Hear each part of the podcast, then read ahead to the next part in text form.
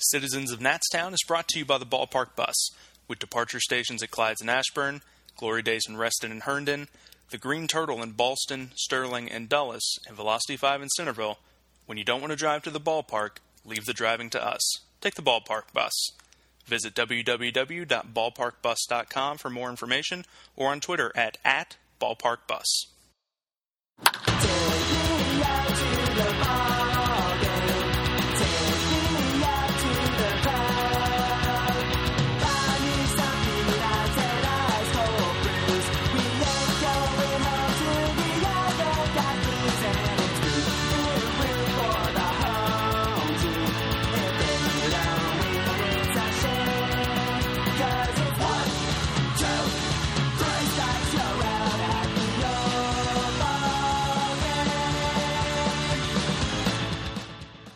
All right, Nats fans, uh, we are kind of live. Um, I'm in a different state, so we're recording this and then we'll put it out. Uh, TJ Landermeyer here. We've got uh, Mr. Matthew Davila Yes, you do. and Mr. David Huzzard. Hello, Nats Town. All right. Uh, the weekend started off all right last weekend, kind of went into a poor week starting now. Uh, the first thing I kind of want to get onto is uh, the the blown save with Hot Rod uh, and the, the fact that Wilson Ramos is having some serious issues blocking the plate. Yeah, that's Well, a I'm glad I'm not the only one. I'm glad I'm not the only one who thinks that because I, I, I mean, I'm a firm believer that Ramos has at least for, to this point regressed somewhat. You know? Okay, um, I mean- speaking on that, can I just say I think Adam Kilgore has a a a line into my head. because he wrote that article. Yes, this is like the third Yeah, week in a row that I've had a big thing of oh, okay, this is you know this is one of the big things we're going to talk about, and his story comes out like an hour before we go on the air. kind of psycho like that. Yeah, no, I agree. Well, I Um, have seen that's happened to me before. I've been I was, thinking. I was wondering though, like, I mean, because you know, D- Ian Desmond had that situation where he was mediocre on defense, kind of good on offense, and then he had a good uh, defensive season and a good, not so great offensive season. I wonder if Ramos is kind of going through the same thing. You know what I mean? Yeah, I, I, I mean, you know, Ramos almost looks like he doesn't want to leave the catcher's box. He, he'll call Yeah. for a pitch and he won't slide out over there to to stop it, or he's not ready, or he doesn't have his he doesn't want to move his feet. I, I don't know if Well, you know, it, it, it's kind of weird to watch because I mean, he almost just like that that first pitch by Henry Rodriguez on the game where he was trying to close it out. Um, what was that Monday Yeah. Tuesday. or Tuesday? No, it was Tuesday. Yes. But yeah, that game is like the first pitch he threw that he didn't block. That one I think is more Ramos's fault. The second one is more The Henry's second fault. one, yeah, the second one was definitely Henry's fault. That one went somewhere. Yeah, because that one that one bounced. Well, that one bounced right in front of the plate. That one The bounced over one by bounced. the Pirates' dugout. Yeah.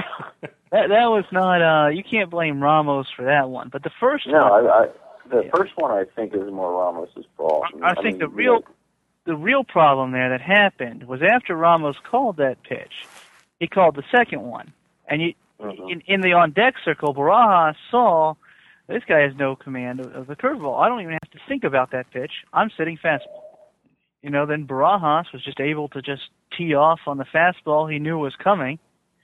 It's kind of lame knowing that you lost because some guy just like I'm going to sit here and wait till throws the fastball. Well, I mean, that's why you lose sometimes because And know. I, it's just it's lame. You know, it's just like God damn it. You know, it's like did- he uh, like in, in my mind, it's like you know he, he really didn't earn that home run. I know he obviously earned it because he hit it, but it's like. I mean, that home run, oddly enough, in my opinion, was all Henry. yeah, well, you're, it's, it's, you're you're you're turning on a 99 mile an hour fastball, and it's just uh, all right. I feel like I feel like if, if you had a wiffle ball bat, you could have hit that out of that park. yeah, it was a location mistake by Henry, and probably you know, I mean, since they knew Ramos should have known that Barajas knew that he was going to get a fastball and that he wanted to swing, so he should have called for a fastball high, up, you know, Yeah. letter high. Say, all right, you want to swing, swing under it. yeah, Just call for three Well- of those in a row and see if he can get them out swinging. I think that's I think that's kind of what he was trying to do, though. I mean, I didn't I don't remember uh, Ramos's glove location, but I think it might have been high. I don't remember, but I have to look back at it. I, I half of me refuses to believe it ever happened. Yeah, I mean, uh, the main point here is that uh, the blame's got to go both ways. I mean, Agreed. obviously Agreed, because missed a spot and couldn't, you know, find his ass with both hands. Um, yeah, but I mean, Ramos has got to block some of those, and he's had the issue. yeah, I, uh, he had the issue in L.A. Um, yeah. and it's not just with uh, Rodriguez that he's had the problem. I mean, it's it's He had it with magnified. Detwiler last night. I- Yeah, I mean, he's had Yeah, it with did- other did pitchers. yeah, 'cause that wild pitch by Detwiler, I was like, are you kidding? you know? It's just you know it's a it's a problem, and they got to work on it with Ron. And it, apparently they worked on it today. I mean, the way you work on it is you just throw balls in the dirt to them and just say, "Well, work on it." I mean, it's You know, kind of I- something they should probably do with. I mean, maybe they should have Espinosa stand in the batter's box too, since he likes to swing at those while they're working with Ramos. Just say, "Da- Danny, yell out what type of pitch we're throwing, and Ramos block it. Well, you know, I mean, the thing that annoys me is like I make a you you can make a criticism of a player and everybody thinks you hate him. It's not the case. you know? I mean, there's a difference between critiquing a guy and criticizing him. I think what we're doing more is critiquing people because Right. we want to see the players succeed. Uh, you know, we don't want to see them fail, but some people get on there and oh, you got to sit Espinosa right now. You know, he should never play another another game, and and that, that's um, that's that's it. And uh, just now in the game, Jose Tavares saw his second pitch of the game and got the Pirates' second hit. Jesus. he's the only one that can hit Strasburg, and apparently Strasburg doesn't respect him very much because he's thrown him two fastballs right down the middle. But he's obviously a bad hitter because he's swinging at the first pitch, right?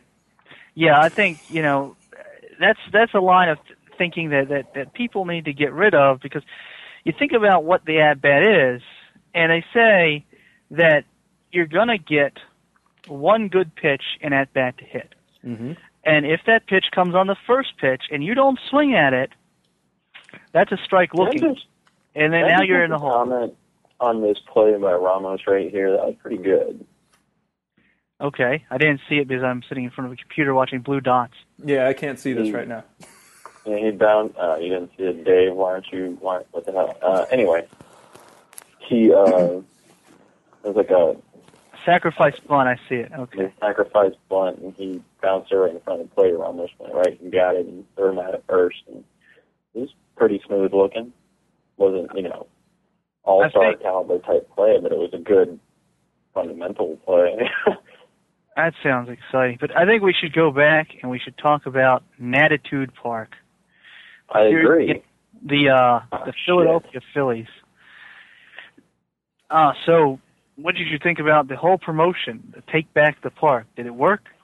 Natitude Park. I enjoyed how much it annoyed everybody. That was my favorite part because everybody's complaining about it. I'm like, I don't care. The seats are in the same places. Well, the difference is they got this stupid little sign over everything. Okay, cool. I'm I'm down with it. yeah, That's and my opinion. they uh you know, they had um lots of it, it was it was a much better environment than I think that the Phillies National Series have been in the past because they Definitely did agree. they did keep out a good number of Phillies fans. Yeah, Um, and the ones that were there were quiet. Yeah, um, for the most part, they did uh, cheer when Werth was hurt, but um, we should get to that after. But let's, uh, you know, Friday's ni- Friday night's game. That was a uh, that was a pretty good game. a game. long game. Yeah, that was a a long game. Yeah, but I mean, there, there was there was lots of times in that game where I was uh, waiting for something to happen, and there was lots of times in that game where I was like, "This is where it's going to end. This is where it's going to end." You know, bases loaded, Ramos at the end there. I mean, you just got to kind of wait, hope, pray, and I mean, the, the beauty of that is Ramos didn't start that game, and then you know he comes in on the pinch hit, and you know he's your backup catcher, he's your last guy off the bench. Like when you need offense, you need it right now. There were two outs in that situation. Now, uh, who thought that uh, that long fly, uh, foul ball by Harper in the in the tenth, I think. Who thought that was gone? I mean, who didn't think it was gone? I mean, I off was, the bat, I, I was, I was- I was ecstatic, and then I saw where it was going. I, I was sitting on the I was sitting on the left field side. I was like, oh yeah, you know, no depth perception from that angle, and then all of a sudden I realized, oh.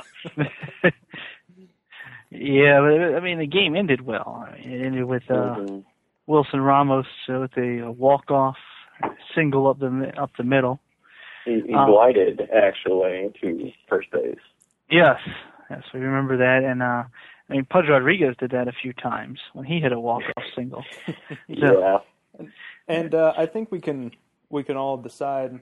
Uh, I mean, especially as we're watching the game with Strasburg right now, um, there's nothing wrong with him. If he gives up a couple of home runs, it happens.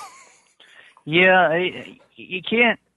The Nationals are in such a they're in a position where any run given up by the offense or by the pitchers almost feels like it's just crippling. It's one to It nothing does, right yeah. for the Pirates, and it just feels like the game's over.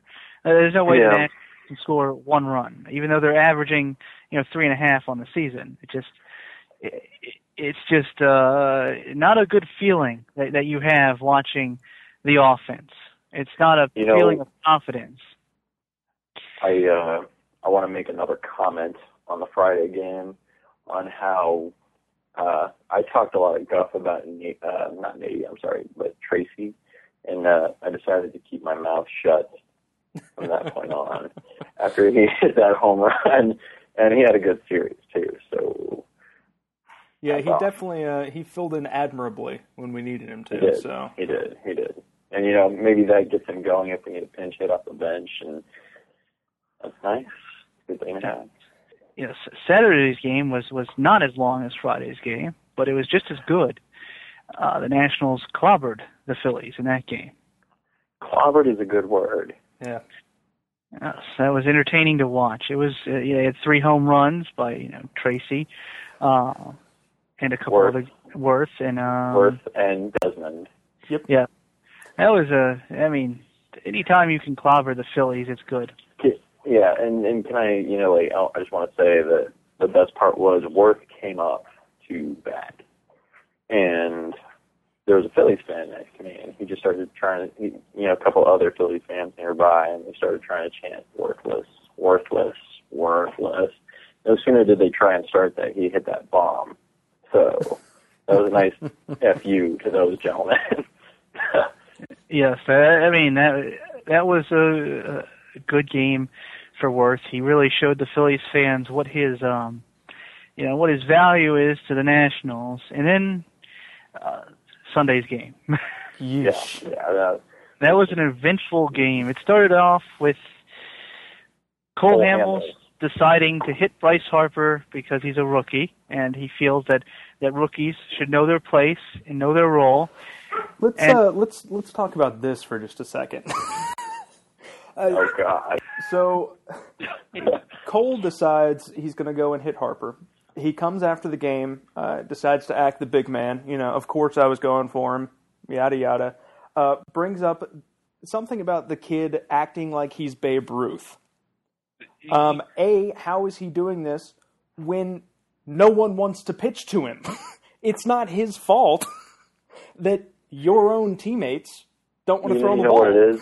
We're we're talking about a pitching staff that is too cowardly to pitch to Nady. Uh, true So, story.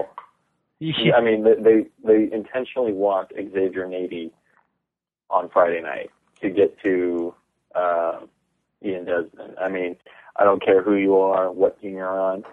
The the biggest coward move is intentionally walking Xavier Nady. Ye- Yeah, I mean they just wanted an out at every base, I think, on that move. But they they pitched around Harper the whole series. Uh, he had Yeah. four walks and no base hits coming into that game, and then he, you know, I think that uh that that um Hamels ignited a little something in Harper there because Harper uh he went from first to third on worst single, Yep. and then he ended up um he ended up On the uh, Stealing stealing, home. on uh, Hamels' pickoff move. Yeah, So- he uh, he threw over once, and he watched it, and then the second time he knew it, and that was. Whew. That was that was pretty, by the way. You know, and I was I mean- I was thinking as it as he was thrown over, I was like, how sweet would it be if he just stole home and during the first uh, pickoff? Hey, And you know what? You know what's funny about all that? And it's like that was the first of three FUs to Cole Hamels about that hit by pitch. That was the first, him stealing home. Then the second was, and Jordan Zimmermann says he didn't do it on purpose. Okay, he did it on purpose when he hit Cole Hamels with the pitch, and then Cole Hamels got suspended for running his mouth. I mean, that's three times he got it served to him for being, you know, a smart aleck. And I think uh, I think it's funny, you know, in the grand scheme of things. Oh, it uh, it definitely is. Uh, that game didn't really turn out too well for the Nats. Um, ended up going down nine to three. Uh, hmm I mean, it was a, it was a fairly close game for most of it, three one uh, up until the ninth. Ryan Perry came in and um, imploded.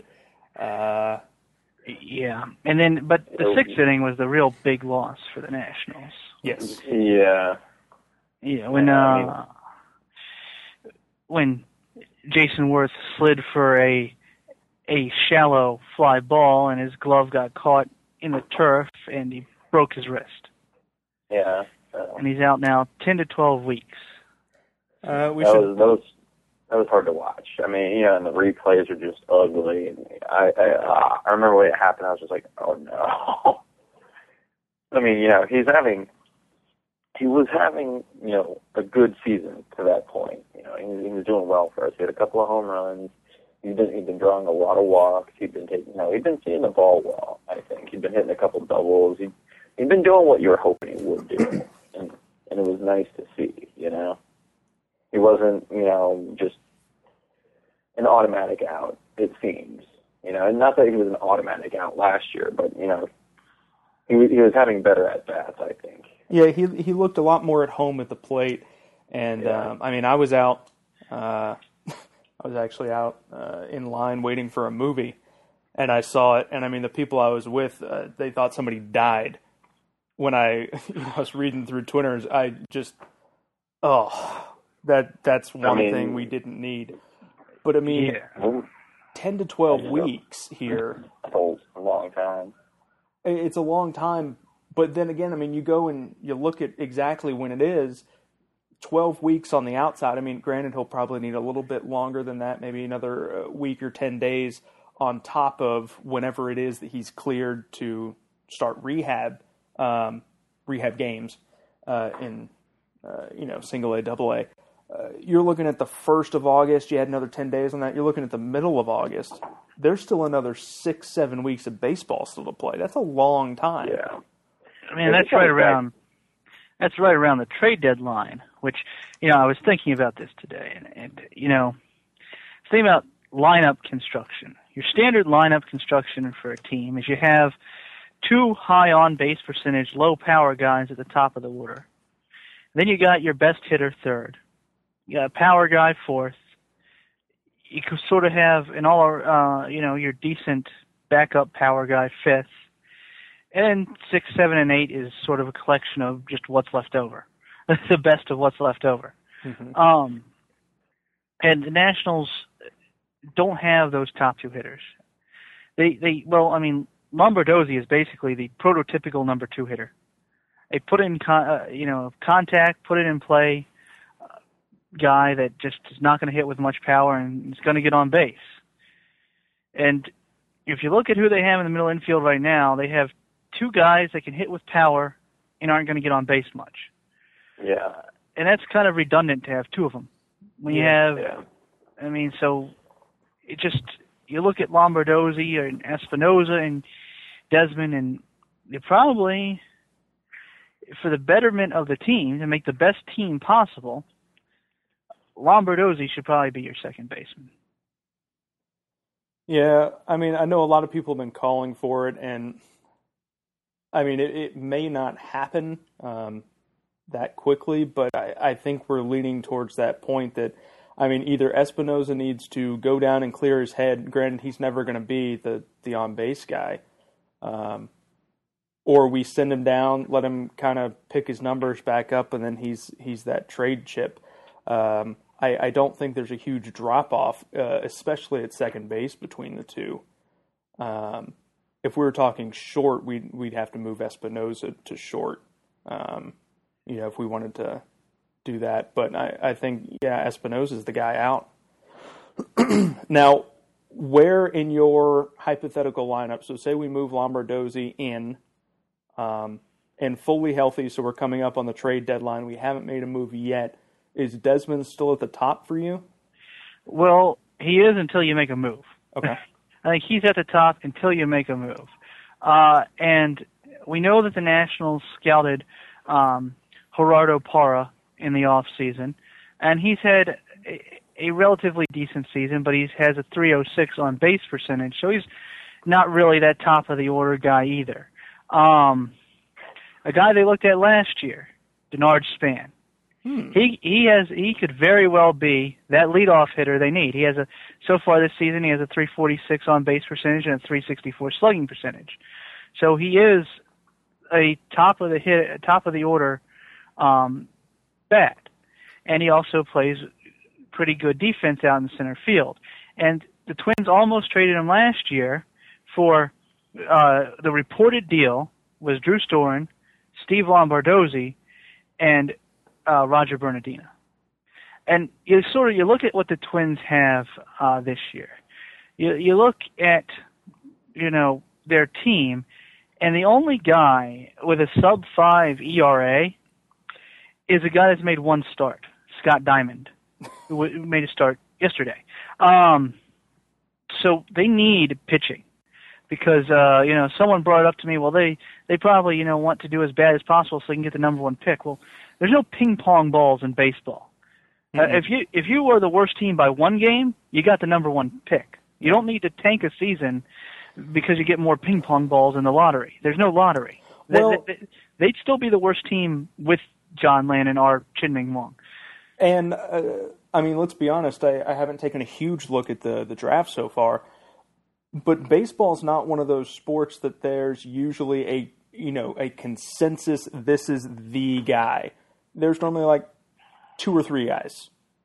I mean, unless you have a Strasburg, a Harper. I mean, even with Gerrit Cole last year, it wasn't uh, positive that he was going to be the top guy. I mean, there there was at least a list of um, uh, who went number two uh, off the top of my head. I can't remember. Uh, yeah, I think was was it Hultzen? Yeah, Hultzen did go to. Uh, he went to Seattle. Yes. but you know, you, you look at the Twins. You know, they're a major league um, team, and they need a lot of things. Uh, that's a place where, if Danny Espinosa gets back to being right, he is an upgrade over Danny Valencia, who they, they just now moved to uh, to second with a call up of Brian Dozier. Um, and you know, Danny Espinosa might be the shortstop there Brian Dozier, I don't think he's really a, that great of a shortstop, but they have um, they have a lot of issues on that team, and um, and if they're trading Span, they're going to need a replacement in center field. So you'd either give them, you know, Michael Taylor or Eury Perez, which you know Eury Perez is probably a little closer to the majors, so that might be the guy they go for, and then to make up for the Ramos trade, you probably give them Sandy Leon, and then maybe a you know low A pitching prospect. And you know, you talk about pitching prospects like Robbie Ray or someone like that, and people might say, well, that's a lot, but you know, you're getting Denard Span, who's a guy that can hit leadoff for you, play center field. He's under contract for a while, so you're getting a big piece of the puzzle, and you're actually making the Nats lineup what a lineup should be. Because as it is, as it is right now, if let's just say the team just stands pat, doesn't do anything, then the lineup is probably going to be something like Desmond, Werth, Zimmerman, Morse, LaRoche, Harper, um, Espinosa, and Ramos. You have a lot of low on base percentage guys in there. You have you're forcing Werth into the top of the lineup where he doesn't really hit his best. He gets better at fifth, and you're just sort of making this. You're just sort of putting guys out of position instead of just sort of getting the players and having the lineup be what a lineup should be. Hmm. Interesting. Interesting thought.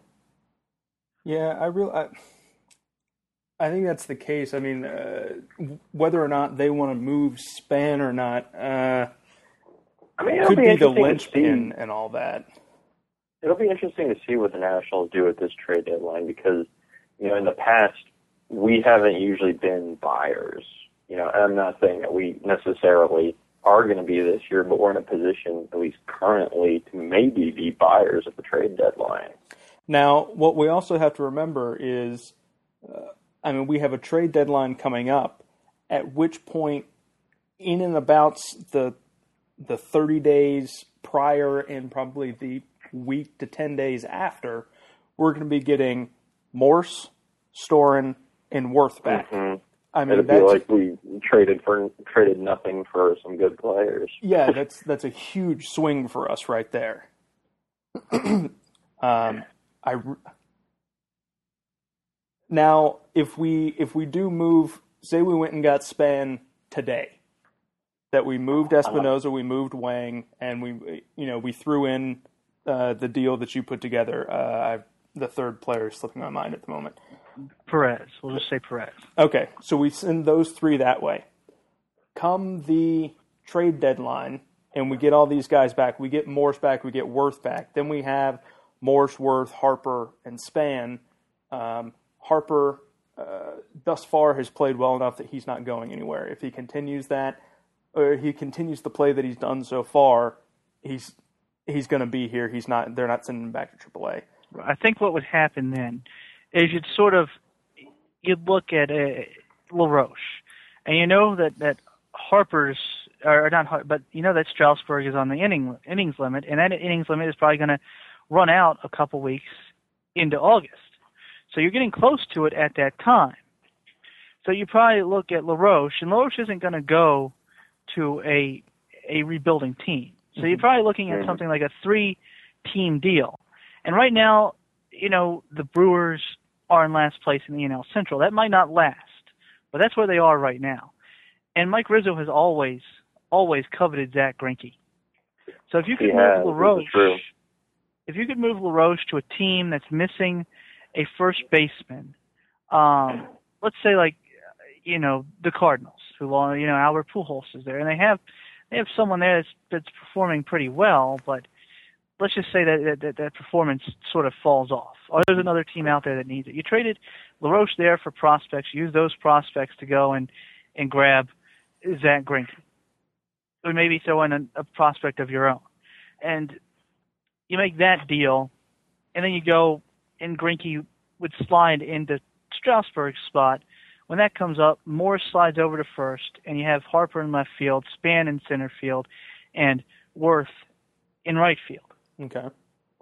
Mean, that that would sort of be what would have to happen, unless they want to put Morse on the bench, in, just in case something happens, because we've seen what can happen now. Now let's let's talk about this. Um, I mean, I I've been fairly optimistic when it comes to any of these injuries that when these guys come back, when, whenever that happens to be, that there will be a little bit of time to get reacclimated, but they're going to Yeah. be they're not going to be that's- worse than what they were. The issue I have with Morse here, though, is that I was already. I mean, it's a, it's a common thought that he's going to have some sort of a coming back to earth from the you know amazing season that he had last year. So he's going to come back to earth, but we can't really we can't really judge him on this you know what this 10 to 12 week period that he's going to have to play um, after coming off an injury. I mean, you're really not going to be able to judge him until next year to see if that has really you know come off or if he just wasn't fully healthy or what. And do we would we want to bet that he can at least keep up to what LaRoche is doing, or would we rather have LaRoche? I mean, that's the, that's sort of a question, um, and I think that yeah, look, you got to ask your, if you can if you can trade LaRoche and get a starting pitcher to fill in for the prospects to trade for a starting pitcher to fill in when Strasburg leaves. Mm-hmm. That's probably the move to make. But if you can't, Mm-hmm. if that if that move isn't out there, then probably having Morse as a backup guy off the bench, you know, getting into left field or right field and first base, sort of playing three days a week, and then coming off the being your first guy off the bench, that big power bat, that probably makes the Nationals a better team than they would be if they if they put LaRoche on the bench, or you know, and then you sort of use Morse in the role he was in before he became a full time starter.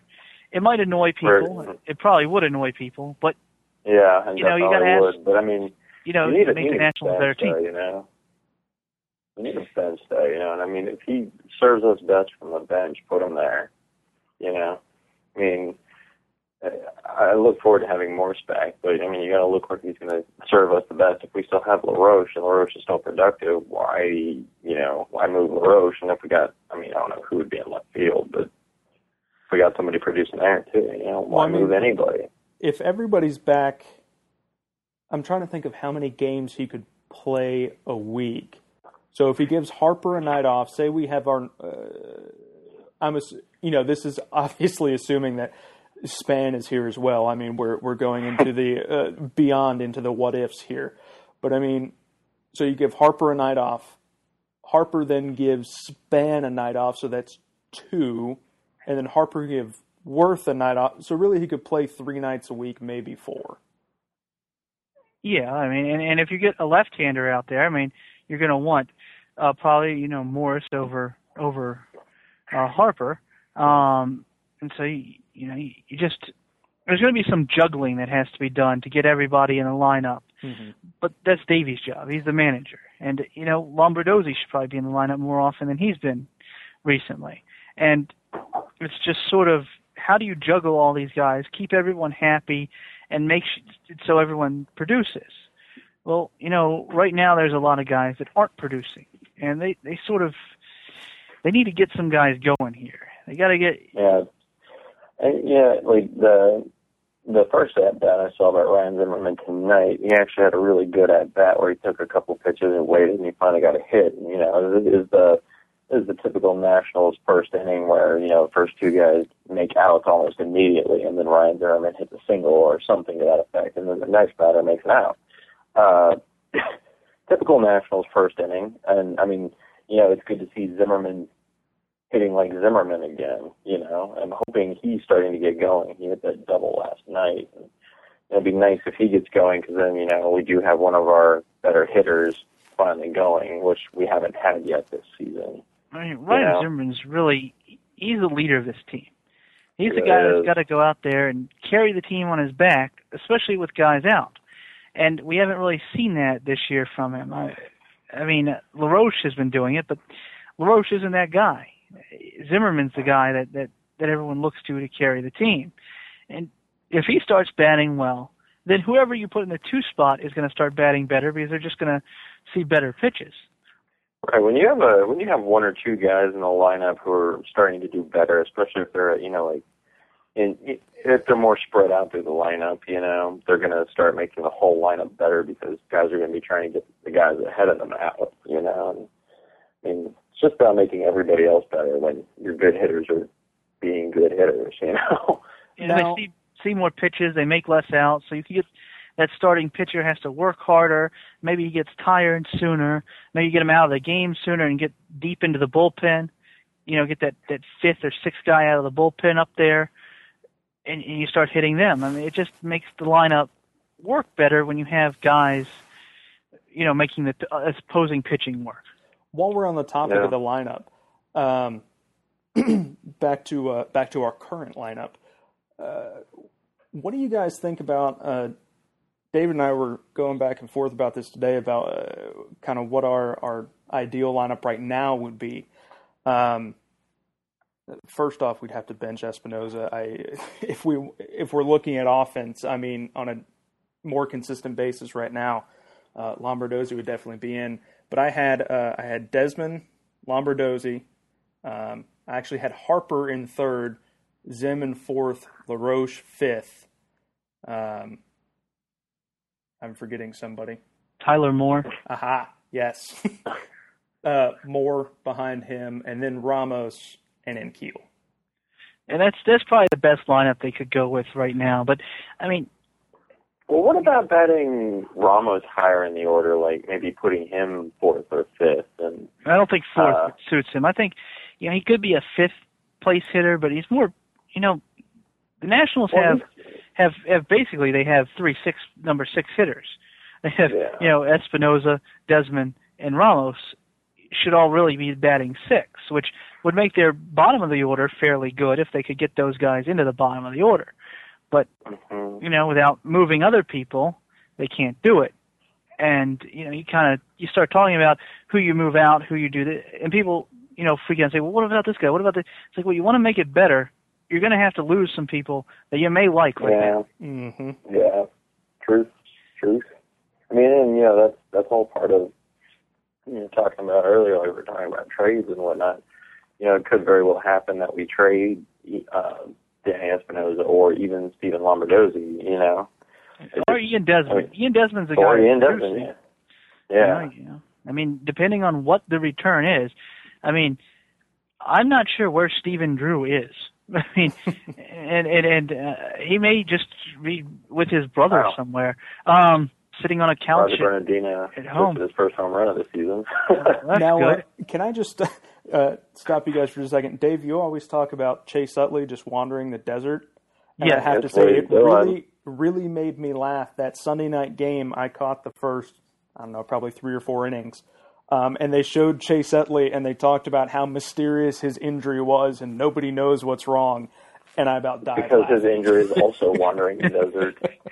I mean, he, he just they, they sent him to Phoenix. Right? Their spring training home is in Clearwater, Florida, Uh-huh. but he, he's in Phoenix, Arizona. But just why? it just doesn't make. You just like why is he there? Does he live there? I mean, why would he live there if he's he plays in Philadelphia and has spring training in Florida? What's he doing in Arizona? That's a good question. Maybe he uh maybe he likes the uh Whataburger out there. maybe, maybe. I mean that makes the most sense.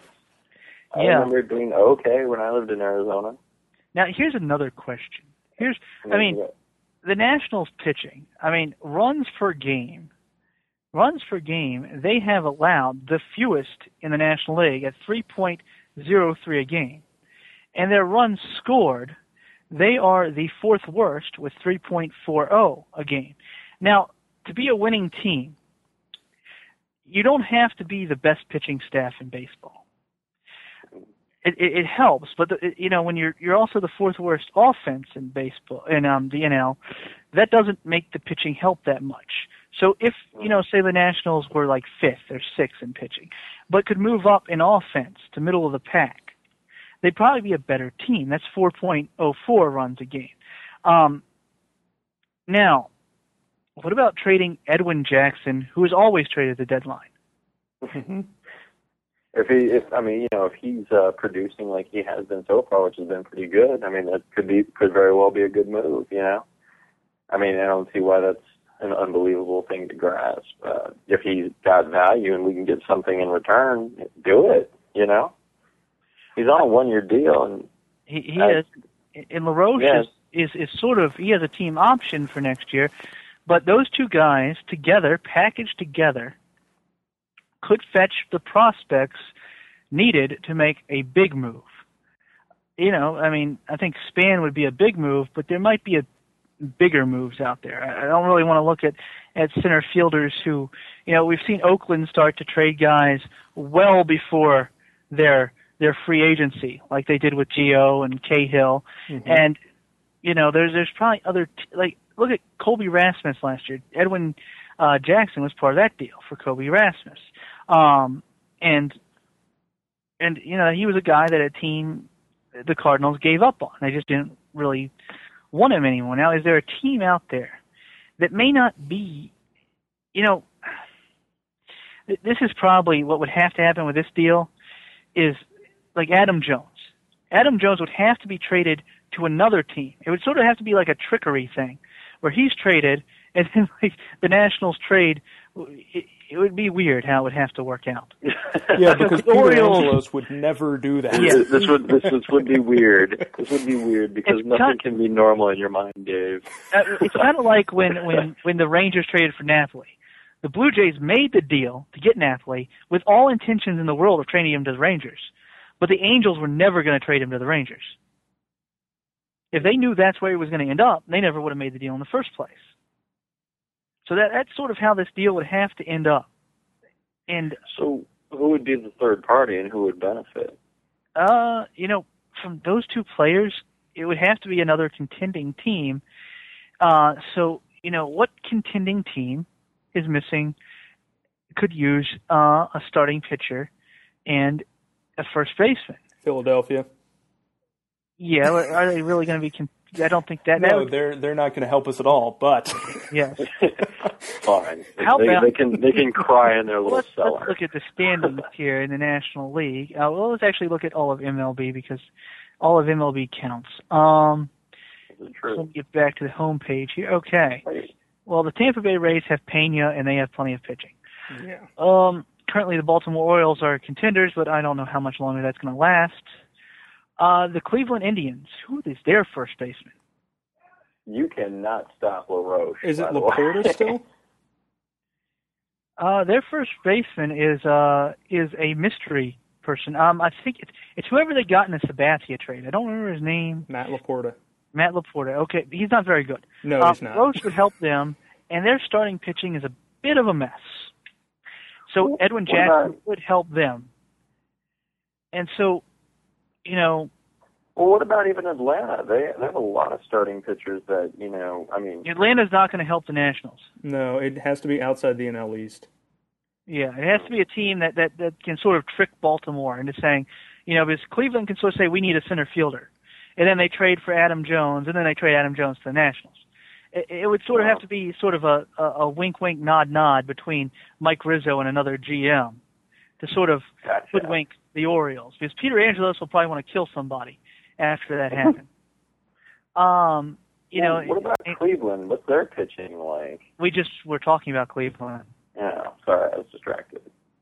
Apparently, they, they they have they have not good pitching. Uh, in the Derek Lowe is one of their pitchers. If that tells you anything. Um, Yes, that. I, mm.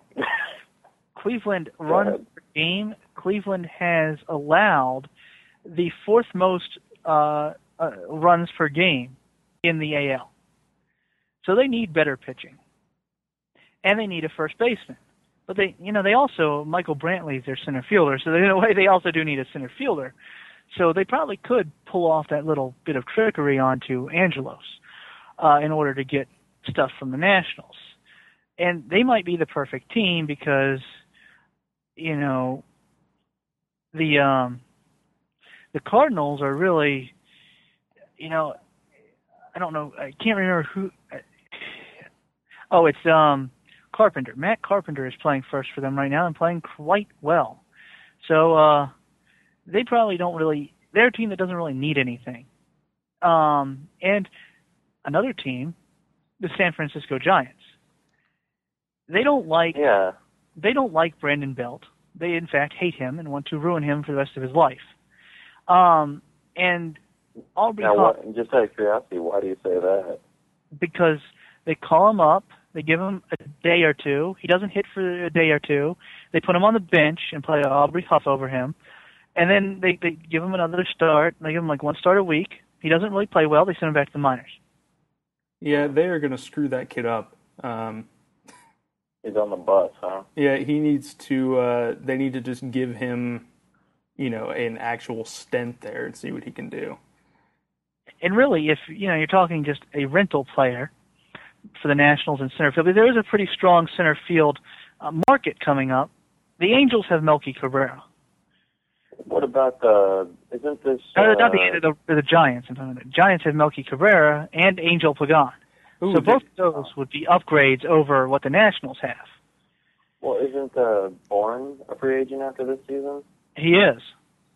So I mean, you know, if nothing else, maybe in the off season we can sign a quality center field free agent as well. You know, I mean, I'm just speaking in maybes here, obviously, but just a thought out loud.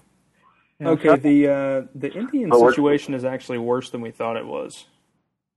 Casey Kotchman is uh, playing first for them, oh, doing terribly, and then Casey uh, Kotchman. yeah, Jose Lopez Wow. has has also been over there. oh, well, What that's, team that's is this again? exciting. The Indians. Yeah, The Indians. Oh, I'm so sorry about them. Cool.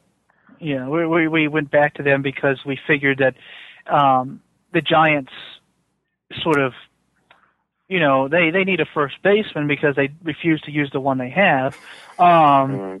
and the um, and that would be more of a straight up sort of, you know, we need a center fielder, you need a first baseman. Let's just trade it. Let's just swap our rental players.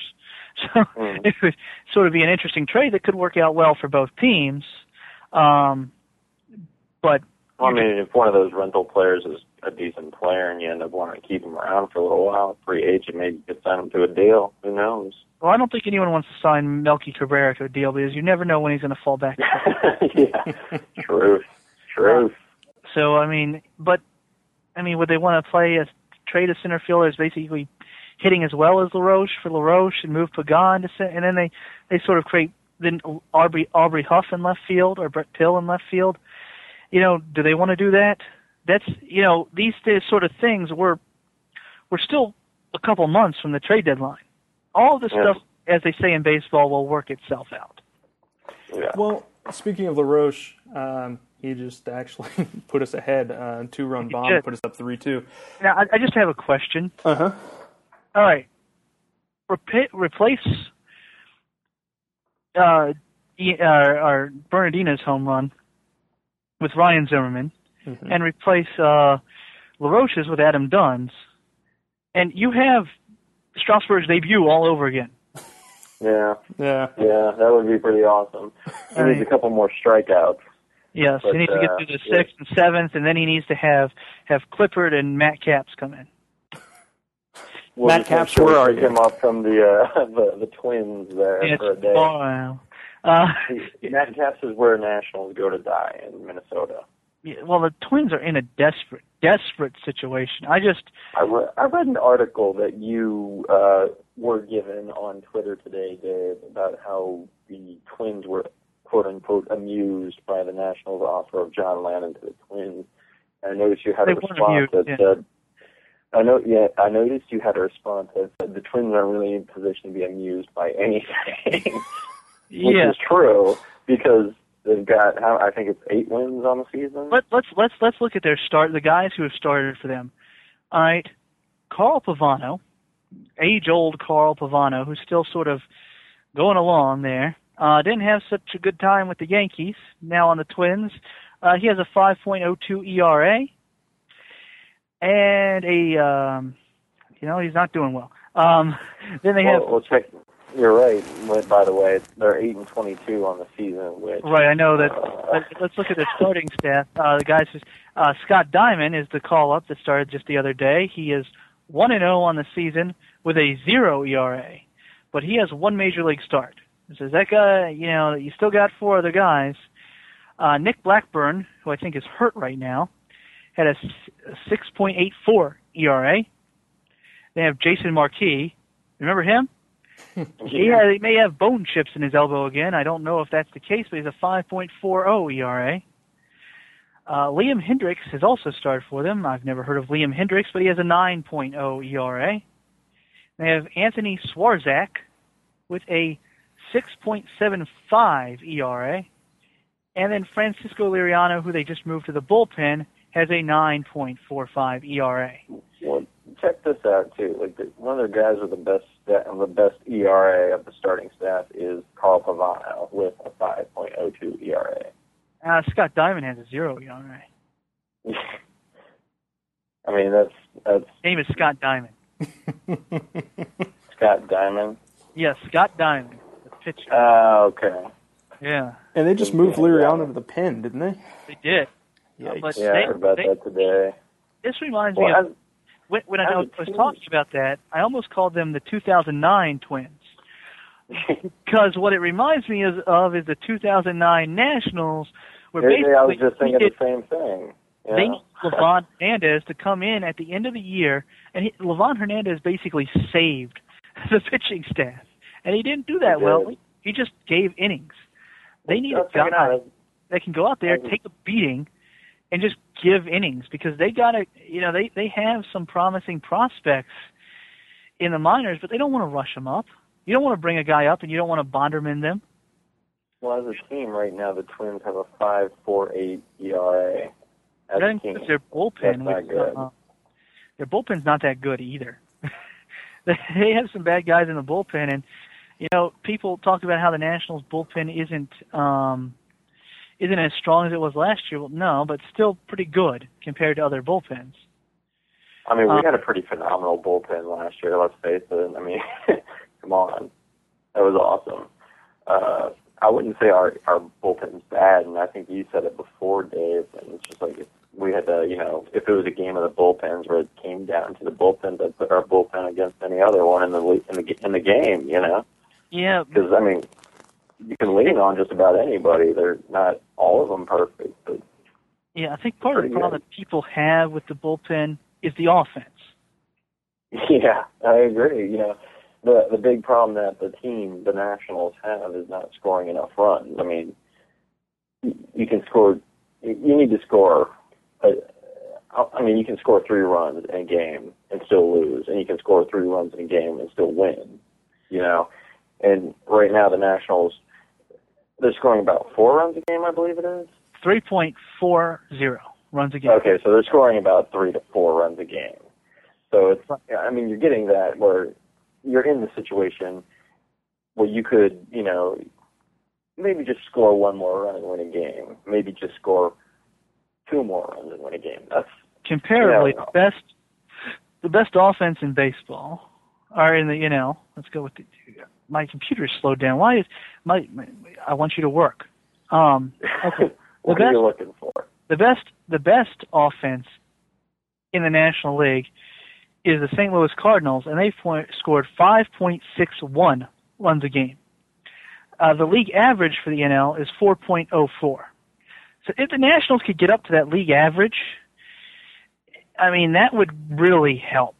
I mean, and I think that they basically have a league average offense if everyone was healthy. But without Werth and Morse, you know, it's sort of the same as it was when you didn't have LaRoche and Zimmerman. You're sort of, you, you know, you you you got those two back, and you sort of went nowhere. Yeah. I mean, you're stuck. You sort of, sort of, the offense is sort of stuck in the mud right now, and they got to get some sort of spark to get it going. And whether it's getting a guy like just getting Espinosa to get his act together, or you know, getting Ankiel, getting him in one of his hot streaks. I mean, when Ankiel gets hot, I mean, there is just no one hotter in baseball. When he gets hot, he just is on another planet. But his hot streaks are so far and few between that it's almost frustrating to watch him play. Yeah, definitely agree on that one. I mean, Ankiel has shown he can hit for power, you know, and he's shown he can hit flat out. But I mean, I believe it was just the one season after he came back as an outfielder where he had his 25 home run year where he was really good, you know. And then after that, he's just kind of showed that he's well, Rick Ankiel, and there's nothing spectacular. There's nothing wrong with Rick Ankiel. I mean, but he's not a guy like you know he comes up to the plate. You're not like, oh, this is the guy I wanted to see in this position, you know. And it's uh, I mean, at times it's a little bit frustrating to watch. Sometimes it's not. Yeah, 2007 he hit 285, 328, 535. Uh, what's that? Um, 11 home runs. And his 25 home run season was 2008. 264, 337, 506. After that, he kind of tapered off a little bit, low, lower numbers. I mean, you know, I like having Rick Ankiel around. I think he's better, honestly, coming off the bench, you know, pinch hit. Oh, Uh, absolutely. He's, on he's a fourth outfielder. Yeah, and I mean, you know, and we need that. But I mean, right now he's our starting center fielder, and that just speaks to what we, you know, what we're missing. Improve. Because you know Werth and uh, Morse would be out there if if they were healthy. Um, They would. They're not healthy, and uh, you know the Nationals they they need to to to make some moves, and you know. And people write off their minor league system because they traded all the guys for Gio and then they called up Harper. But if you look at one position in particular in the Nationals minor league system, they're turning into like a catcher factory. Yeah. they just traded they just traded Derek Norris as part of the the Gio Gonzalez trade. At Harrisburg this year, they have Sandy Leon, who's supposed to be uh, a very good defensive catcher, and he's currently batting 294, 337, 424, which is very good for a catcher. Right right behind him, though, right behind him is one of my favorite prospects in the Nationals organization, David Freitas, David Fritas. which has an R in his name. Uh, so and and That's a that's a baseball name, David Fritas. yes, and he at at at Single A Potomac is batting 338, 419, 538. I mean that is just that that you know that's probably a guy you don't trade. Five thirty eight. 538, plugging 538. Wow. His career Not numbers bad. at three different levels are 299, 410, 459. I mean that. I like it. I like it. So so that's two starting catchers, sort of, you know, right behind each other that that are, you know, kind of. You look at that and you look at catcher is a neat Yeah, position for a lot of teams. Do we have a, do we have another guy in spring training? Was it Maldonado? Had Maldonado and uh, Or is he more of a defensive oriented? Yeah, Ma- Maldonado's a an older guy. I think he's in his 30s. Um, Oh, is he really? Yeah. Yeah, he's he's been around a, a while. Jonathan Solano is another guy. He's been around a while. So there's no one right there at AAA. That would have been Norris's Okay. spot, and you sort of trade away the AAA guy. But you have Flores and Ramos at, at at the at the highest level, and Leon may be in AAA by the, the the middle of the year, and Fritas will probably. I mean, with his numbers, with a 957 OPS at Single A, uh, he's probably going to be in Double A soon.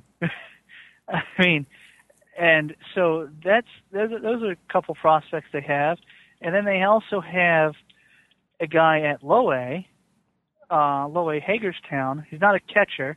Uh, he is a a third baseman, um, Matt Skole, who has a 940 OPS, 290, 440, and 500.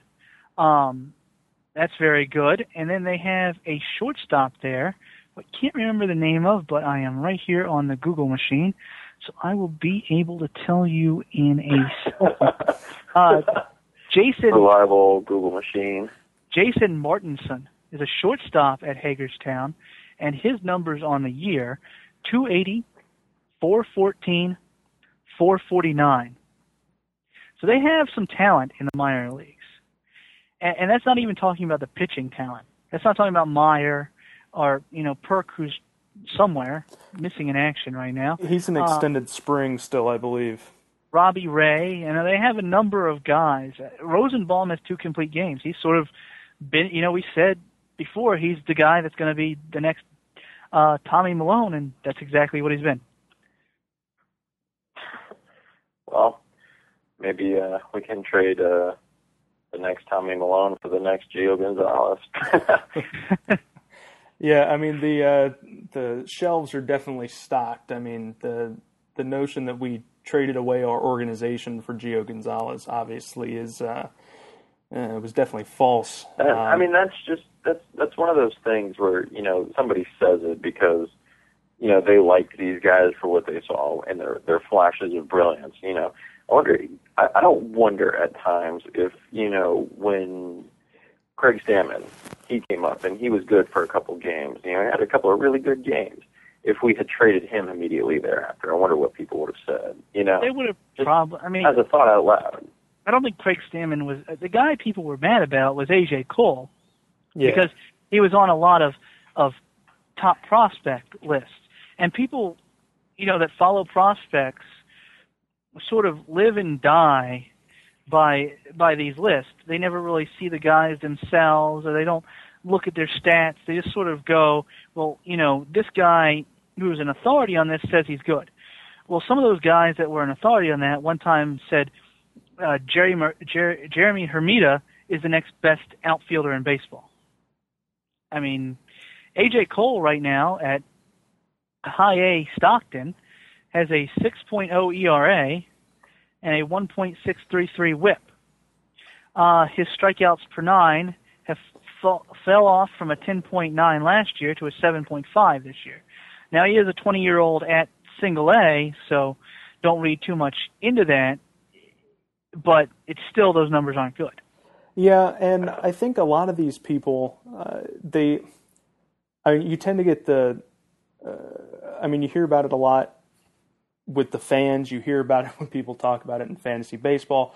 They they overvalue the quote unquote potential of this, you know, this new hot thing over the guy that there's a reason that they're here. I mean, granted, you're on every major league club, or at least the ones that aren't good. There are going to be guys that, yeah, on on a good team, he's probably not a major leaguer. He's probably you know uh, a starter at AAA, you know, a, an organizational filler type guy.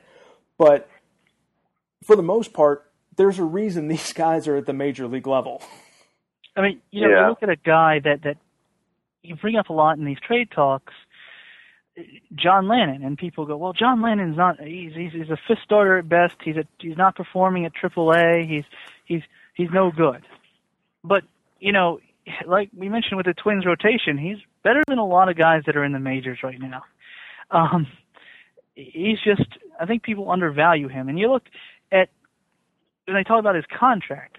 He's getting five million dollars this year, which you compare that to Joe Saunders, who's getting six mil, or he's getting seven or six million. You know, you got Maholm, who's getting more than that, and Chris Capuano is on a three-year deal where he gets three million this year, and then six million, then twelve million, million over the next two years after that. I mean, that's a good point, you know, but I mean, and Paul Maholm moved from the Pirates to the Cubs, but I mean, he really, it was kind of a lateral move, you know, Yeah, he didn't really think- go to a better team.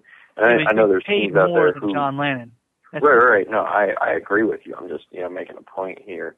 I mean, you know, like i- as far as I I okay, first off, I definitely agree with you, but I mean, he moved, and you know, he didn't go to a better team, and I mean, there's lots of teams out there who need a guy who can just kind of go out there and pitch, you know, and you know, the sad thing is John Lannan was our ace at one point, and now we're talking about trading him because I mean nobody wants him, you know. Um, but I mean, like Joe Saunders, uh, who was the other guy again? Chris Joe Capuano, Paul Chris. Capuano. I mean, look, here's Chris Chris But Capuano. I, Chris Uh, Capuano was with the Mets, and then he moved to the Diamondbacks, correct? Yeah, I hope Fangraphs. Yes, Fangraphs does have an autocorrect. Why does Fangraphs have an autocorrect and Baseball Reference doesn't? You can't get anything wrong at baseball.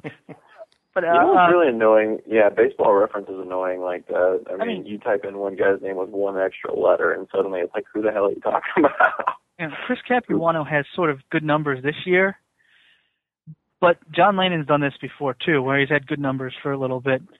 you know, um, he can get hot on a str- you know on a hot stretch, but over his career, Chris Capuano has a 4.31 ERA, and you know his his strikeout to walk rate is very similar to John Lannan's, about you know about around one. Um, and you know you, you look at, at at John Lannan, who has a has a 4.0 career ERA and a his strikeout to walk rate for his career is 1.39. So they're very similar pitchers, but people talk about Capuano is he's right now the he's the number three starter on the Dodgers, just sort of that that's where he falls in. If the Nationals hadn't had only gotten Gio Gonzalez, had, hadn't gotten Gio Gonzalez, say they went with a they they didn't trade for him, they went with the rotation. They have Strasburg, Zimmermann, Lannan, and you know Jackson um, Peacock. and Detwiler. Uh, yeah, Detwi- Oh yeah, yeah, yeah. Well, maybe Milone. Yeah, let- let's just say in some fantasy world, he he was the Nationals. Some alternate universe, he somehow ends up as the National third starter this season. I mean, then does he just suddenly have more value because he's a number three instead of a guy that's in AAA? I mean, I wonder he's still if- the same guy, right? Nothing. Do you think? Do you think maybe the simple fact that he got put on a bus to AAA, everybody's like, oh, he's not worth anything anymore, I and maybe that's. And I and I think that's a wrong, you know, it's a bad reason to say anything like that because he's still John Lannan.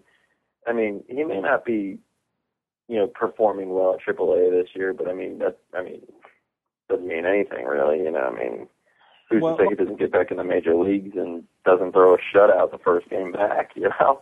Yeah, well, two things. One is, I mean, I think a lot of people buy into the fact that uh, the the sound bites you hear from GMs back and forth that you know, oh, you know, we're not gonna we're not gonna pay all of Lannan's salary. He's paid too Yeah, much you gotta- this and that. You got to take and you people take all that stuff with a grain of salt. You know. Exactly. That's that's business speak is all that is. That's trying to gain an edge and Rizzo's doing the right thing. I mean, he, he had an option. John Lannan's not going to, you know, rot. Uh, he can sit at AAA and, you know, he'll be just fine.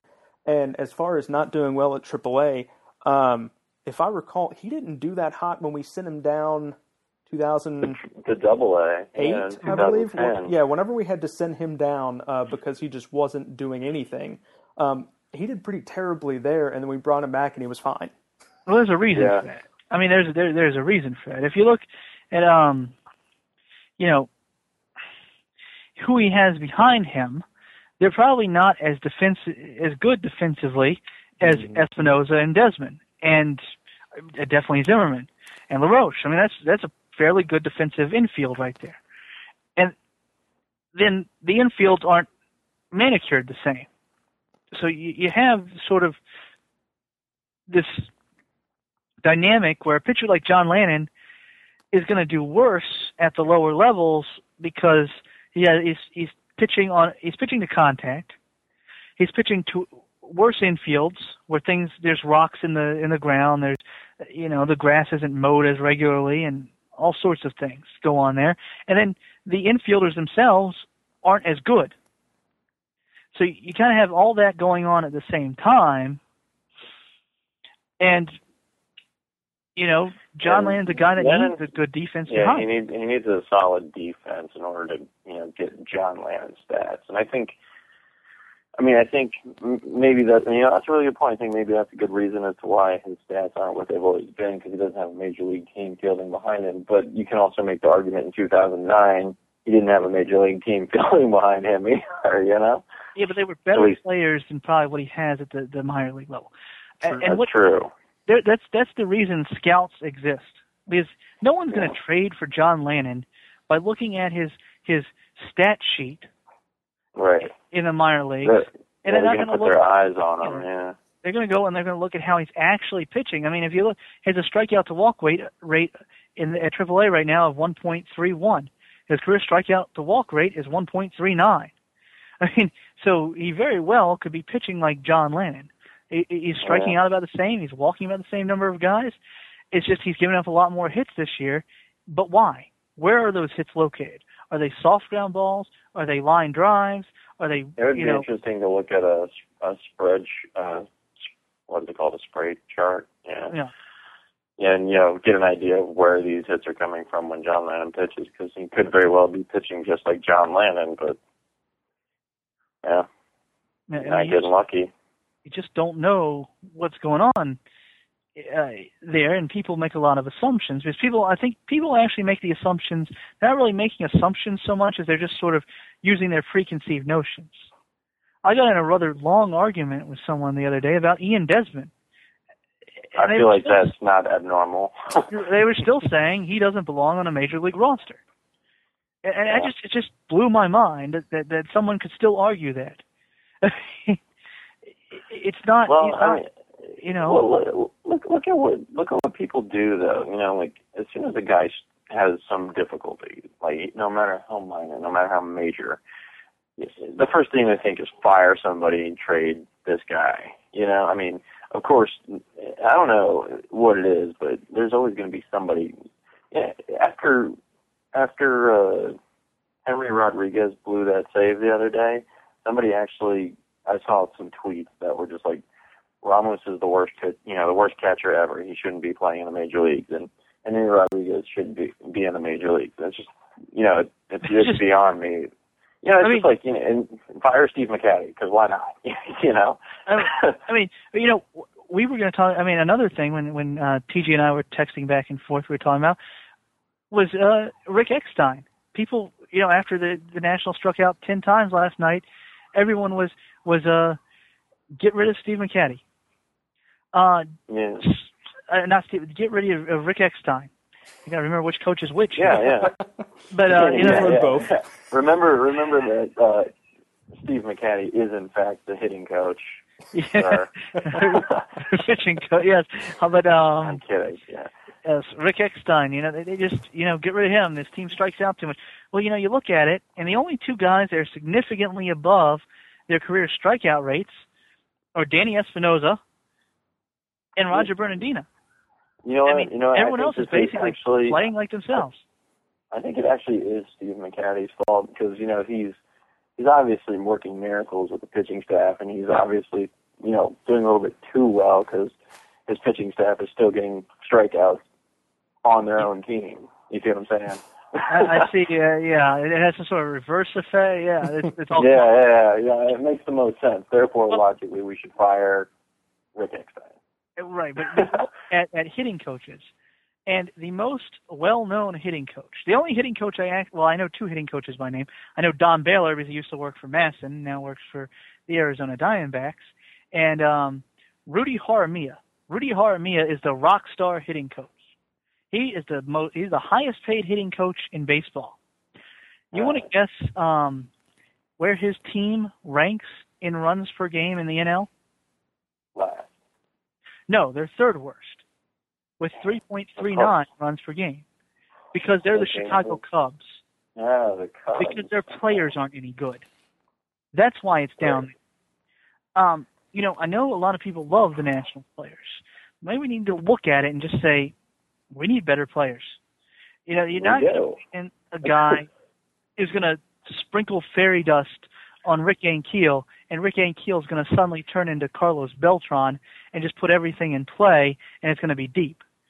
The problem is nobody's tried. Nobody's tried sprinkling fairy dust on Rick Ankiel. Yeah, that might be what needs to be done. But but then the team that Rudy Jaramillo left uh, in the AL, the Texas Rangers. You want to guess how their offense is doing? Pretty good. I know I it's looked. doing pretty well. I, I, th- I think the, the the running gag for me has become that the Texas Rangers have only scored eight runs tonight. It's a pitcher's duel. Yeah, I mean they're scoring 5.67 runs a game. They're the best offense in baseball, and they lost the rock star hitting coach. They still kept the good players. the players dictate this much more than anything else. And Well, I mean, it's crazy because you you can watch the the Rangers and it's like I, sw- I swear it's like every other day they got ten runs on the board. You know, I don't I mean- know what is in the water in Texas, but I mean, it's it's that lineup. That lineup is just you can't negotiate that lineup. There's no getting through that lineup safely. You have you know you start off with with Andrus. So right off the bat, you got a guy that can put it in play, get on base, cause havoc on the base pass. Right after him, you got Ian Kinsler. Ian Kinsler is probably either the best second baseman in baseball or the second best baseman in second baseman in baseball, behind only Robinson Cano. He's Yeah. a very very good player. Then you got Josh Hamilton. yeah, four home runs the other night. Do you need to say anything about Josh Hamilton? No, no. Then, then Well, you, you know, know, you got Nelson Cruz, Mike Napoli. You know, your your first baseman. Your first baseman is your number nine hitter on most nights. Shoot. I mean, come on. That's I mean, that's just a, Well, and, check this out. You know, the the the Orioles and the Rangers had a double header today. Um, in game one, Baltimore had to score six runs to win that game. yeah. Okay, they they lost. The, the Rangers lost five to, five to six, and you know that's a pr- that, that's again a bad offensive day for the Texas Rangers. And right now they're playing game two. They're in the top of the seventh inning. They have the bases loaded. They already have six runs. They might get a few more right here. I don't know. Let's see. I don't know how many outs they have. Let's look at this real quick on my Google. Oh, oh okay. I'm sorry. Now they okay. Yeah, they have seven runs. seven to three. Uh, they have there's two outs, guy on second and third, and uh, they they got three runs in this inning alone. Yeah, I see the So- score. Just, I mean, they they they're fairly um, you know, they they're what you call a good team. Um, so. I, I, so- I think their lineup. yeah, I mean, but you look at how the lineup's constructed. You have Andrus, the the not a lot of power, get on base type of guy. They have Ian Kinsler, who you know he has good power for a second baseman, but he's a second baseman. So um, you know, he's averaged over his career. He has averaged, you know, 26 home runs a season. So that's good for a second baseman. You know, that's that's you know around Dan Uggla level, what Espinosa sort of did last year. Um, but you know, he's a guy. He, he gets on base in his career at a 356 clip, and he's kind of the number two hitter that you kind of want. and and then you, you go and you look. I mean, Josh Hamilton's Josh Hamilton. Michael Young. I mean, people like to to to say Michael Young is overrated and he's not very good, but I mean, if I've always I've always been a little bit of a fan of Michael Young. He's always had great and pretty good offensive stats. I mean, I mean, I'm, yeah, he's he's moved around on the infield a lot. His defense might not always be amazing, but I know he's he's a pretty good offensive player. And he has a I like a, it's an I like 800 career OPS. too, you know, He's a, he has that? an eight he has an 800 career OPS. That's And we say nice. I mean, you say 700 is about you know your average major leaguer. He's 100 points higher than that. He's he's pretty well above average. Um, I mean, so he's fairly. And you're talking about him as sort of you know a weak guy in that lineup. yeah. yeah. And I mean, Ian Kinsler, he's one of those guys I've always liked too. You know, I mean, second baseman, he plays some pretty good defense, and you know, his offensive prowess is just incredible. I remember when I first, you know, I first learned about Ian Kinsler, I was like, wow, I like, I like this guy. You know, and just never been proven otherwise. You know, he's, he's I mean- a fun player to watch. He is. I mean, it's just um, you know, and, and when Danny Espinosa came up, he was supposed to sort of be that Ian Kinsler type, the good defense, the you know, sort of dare you to hit him, stand right in the batter's box, glare at the pitcher type of guy, and he still could be that player.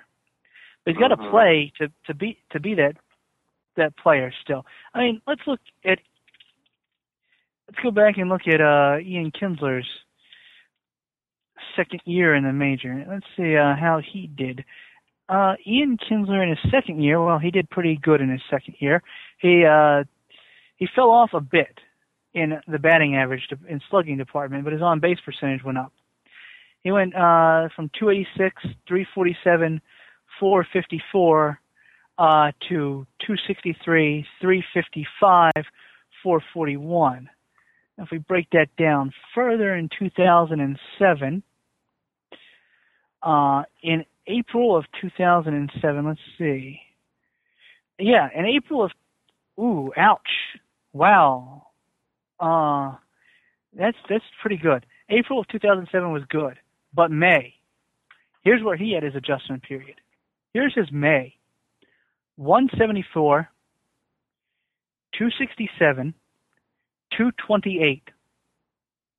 Wow. Yeah, that sounds like someone you know. Maybe. I mean, so you know that's an entire that's 27 games of doing that.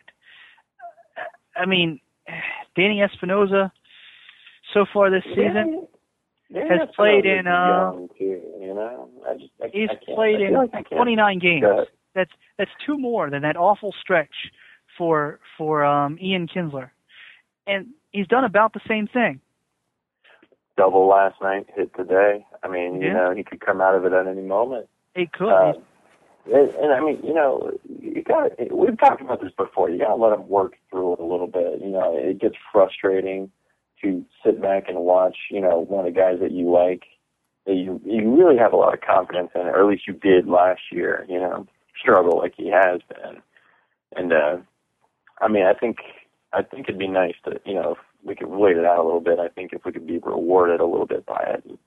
I mean, Espinosa's got grit. You know, I like the way he plays defense. I like the way when when he is on, when he is hitting.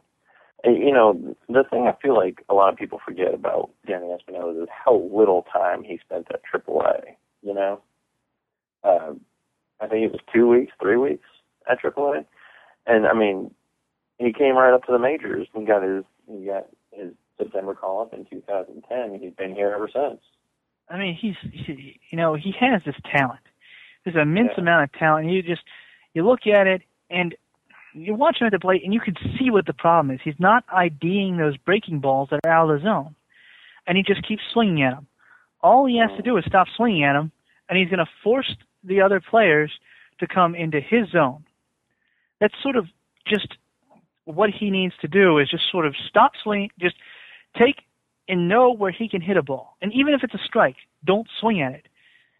You know, people may get mad that he's striking out looking all of a sudden, but so what? You know, it just I mean, just what say, difference would it be from striking out swinging? You know. Just say I can hit a ball here. I'm not going to swing at anything that is not here because I can't hit it. I mean, You know what's what? the, I, you know, and what's the you know point of putting something in play? I mean, unless there's a runner on third with less than two outs, you don't swing at a ball out of your hitting zone. Because who cares Yeah. if you strike out with nobody on base? You know what I really like too? I like what Davey did. He said, you know, he said SB's my guy. He's gonna be in there. And he, you know, he had his player meeting today, and he asked Danny Espinosa. He said, "Do you want do you want to be in the game today, or do you want the day off?" And he said, "I want to be in the game today." You know, I think that's that's that's very that's awesome on two parts because you know, one, you got David Johnson who he believes in his guy. He's gonna, you know, he's gonna take it to the burger. You know, just all the way. He doesn't care. He's gonna let him do his thing, no matter how much it hurts. He's patient. You know, then Espinosa, where he just, you know, he's trying to get out there. He's not, he's not producing, but he doesn't seem to really be losing any confidence in himself. And you know, I think, I think Espinosa is going to benefit from that. Yeah, and I mean, maybe the maybe the move with Espinosa. I mean, you know, leaving him in the bottom of the order, he gets to see the pitches that he can't hit. Because this was, you know, part of the problem with Desmond is Desmond never got to adjust to certain things because they batted him second for most of the last half of his rookie year in front of Mm, Ryan Zimmerman, and he just never he could hit a fastball, but he he never Yeah. saw the breaking pitches he had trouble with. And if you move D- Espinosa up to the, the the two hole, he'll his numbers will probably go up. I mean, I looked it up. His on his on base percentage was 50 points higher when he was batting second this year. Um, so that would help him because all of a sudden, you know, people will go after him more to get him out, and you know, he, he he sort of will see the better pitches. He won't see he sees the pitches he can ID better than the ones that he can't at the you know at the top of the order with Zimmerman behind him, and he'll either get on base or he'll hit those balls. But in the bottom of the order, he's seeing just uh, all breaking balls. I mean, I can't. I mean, I've seen at bats with him where it's just been, you know, slider in the dirt, slider in the dirt, slider in the dirt, and he swings at every one of them. No, I agree. And, you know, they were talking about it on the broadcast once for the Nationals. Like, Danny Espinosa has seen, uh, he, he's seen nothing but off speed stuff and he's striking out. You know, when they throw him a fastball, he gets on it. And so, I mean, it's, it's the off speed stuff I think he's struggling the most with. And, I mean, I don't know. Like, he, he needs to, he def, I definitely agree. He needs to hit something in the zone, not just swing at everything. And you know, I didn't notice it until you pointed it out, Dave. That it's when he swings at, you know, when he takes that low pitch. That's when he's drawing the walks. That's when they actually throw him a strike and he gets a hit. You know, but he doesn't do that. He just swings at. I mean, there's something about the the low. You know, we talked about it before, where he's got that golf swing. He he seems to have done away with the golf swing for the most part, but I mean, now he's just not swinging at anything, getting hits. You know, he's well, he's swinging at everything, but he's not getting hits when he's swinging at anything. You know what I mean? It's Yeah. it's a, a little frustrating, but I mean, at the same time, he's he's got to work through it. And I mean, you know, Well, I mean, if he goes if he goes down to AAA and he's he's seeing worse pitches, then he starts hitting these worse pitches and he comes up to the major leagues and then it's just not the same. I mean, has he really done any good? You know? No, I mean it, it just because you think about those those curveballs being thrown by a, you know, look at Yuniesky Maya. Yuniesky Maya is a good example. I mean, he Maya is having a fairly a good example of failure.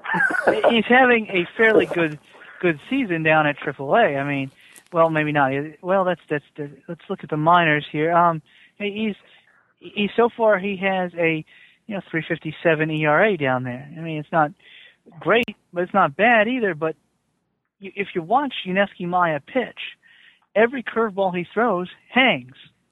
He doesn't throw mm-hmm. the big sharp ones that fool batters like Espinosa is being fooled on. So, mm-hmm.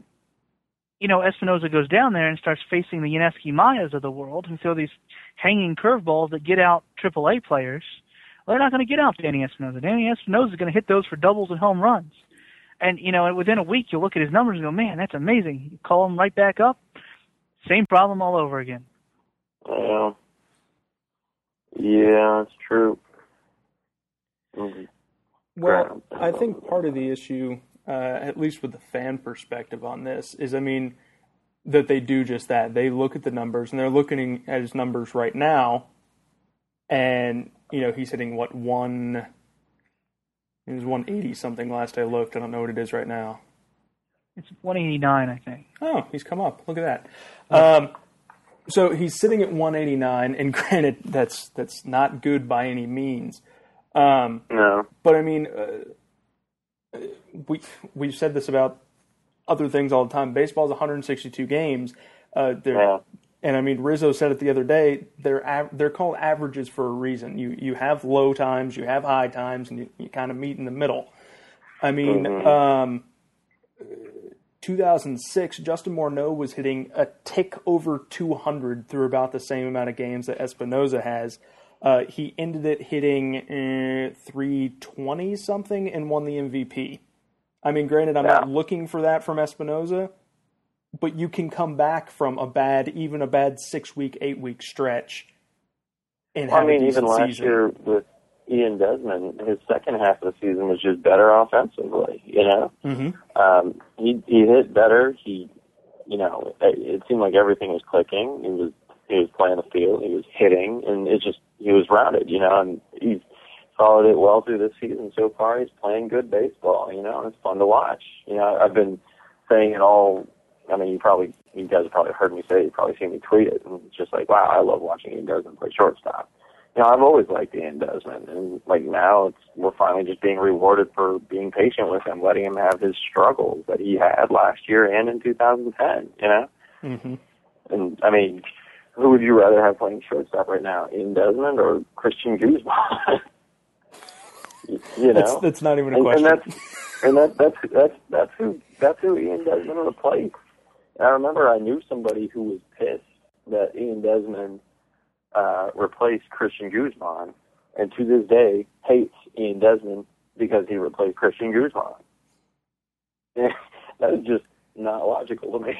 That's ridiculous. That is ridiculous. And you know, and it's funny because I I made the joke earlier. I was like, "Sorry, Desi, you're gonna have to accept the fact that everybody hates Espy now." you know, because it's true. Everybody, you know, he's replaced. It's weird. It's it's kind of a bizarre world because last year everybody hated Danny or hated Ian Desmond and loved Danny Espinosa, and the here's coin a, just flipped. Here's a question for you here. I just uh, I went to look up a player because I thought maybe they had a sophomore slump. They never had a sophomore slump because they never had a very good rookie season. um, Chase Utley. A he guy, just kind uh, of jumped onto the really? scene at one point, didn't he? He, he came up in 2003. Um, he played 43 games with 152 plate appearances. He batted 239, 322, 373. Mm. The next season, he batted 266, 308, 468. Then, in his third year, 2005, he jumped all the way up to 291, 376, 540. And so and he just sort of stayed. This natural progression. All, yeah, and there he stayed all the way up until last year when he just didn't have as many plate appearances. You know. In 2004, let's look at the splits in 2004 because I'm sh- there's probably a bad month in there. Uh, 2004, um, he played as a first baseman for a number of games.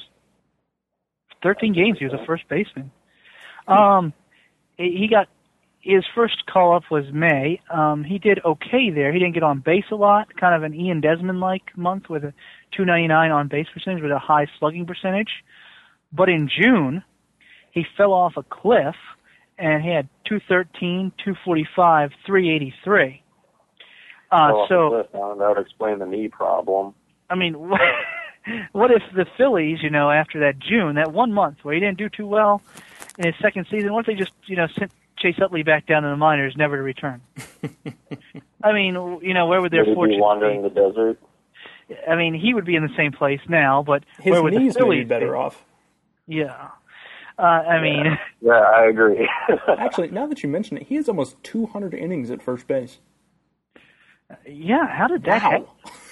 You know, you know what? It was probably it was probably a Steve Lombardozzi situation where it's just like, hey, we got somebody hurt. Guess where you're playing today? He had 14 innings in 2008. Well, What? I don't. Crazy. I don't even remember. That just. That's amazing. Crazy, dude. Yeah. That was crazy. I'm sorry. I can't even imagine Chase Utley at first base. I can't see it in my head. Uh-uh. Somehow it happened. Yeah, it's weird. Well, okay. Yeah. I feel like the uh, I feel like the citizens of Natstown crew has a collective blown mind right now. Yeah, we do. Uh, you're correct on that one. Yeah. Um. Yeah. So it's just. Um. Yeah. I, I don't know what to say anymore. I just I'm stuck with Chase Utley at first. blown, base just blown. He certainly at first base does you wrong. Yeah, we're trying to find you know comps for Ian Desmond and guys. I mean, you know, if you look at any player, any player in the history of baseball, they had a bad month. It, it, Yeah. it is bad, a bad 29 games for for Danny Espinosa. I mean, he can come out of this. He can get back to being who he is. I mean, we know Yeah. who he. We saw it last I- year. And, you know, just playing devil's advocate here, and this is something that I've thought of a couple times um, with Danny Espinosa. He- You know, if he gets back to being who he is, and let's all hope he does. But who Danny Espinosa is is, and the best the best year he had so far was last year, and that was his rookie year. Was 236, 323, 414 over the course of 158 games. Right, and that that goes back to my people probably think I'm schizophrenic when they listen to this. I'm talking about you know we need to you know have Lombardozzi as our two hitter and our second baseman, and I, I'm talking up Espinosa's sophomore slump now and saying it's just a slump, but I believe both things because who Danny Espinosa is is basically the same hitter as who Ian Desmond is, as who Right? Rob- No, I totally agree. And you only need I mean, a couple of those Yeah. guys, and you know, having that guy at the top of the order, that you know, you have a guy.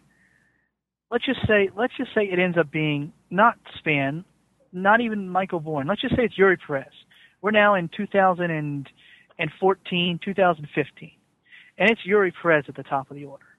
Now he gets on, he, he gets walked. He leads off the game with a walk. He steals second, and you have Danny Espinosa at the plate or Ian Desmond. I mean, you're probably going to see a strikeout, and the guy's Mhm. going to stand there at second, you know. But if you get, you know, you you think back to the good Mets teams of you know the well of 2006, 86. the good Mets team when they had Jose Reyes would would lead off lead off a game, he'd walk. Okay, then Castillo would come up.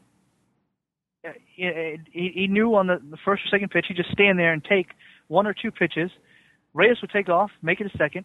He'd lay down a bunt. Reyes is on third. David Wright comes up, sack fly.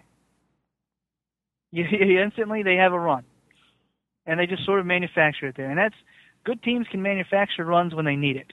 And starting off a Mhm. game with a run is better than starting off it with no runs. Now, I mean, obviously, a home run is the best outcome of any at bat. So not Yeah. talking, about, you know, sacrificing on purpose.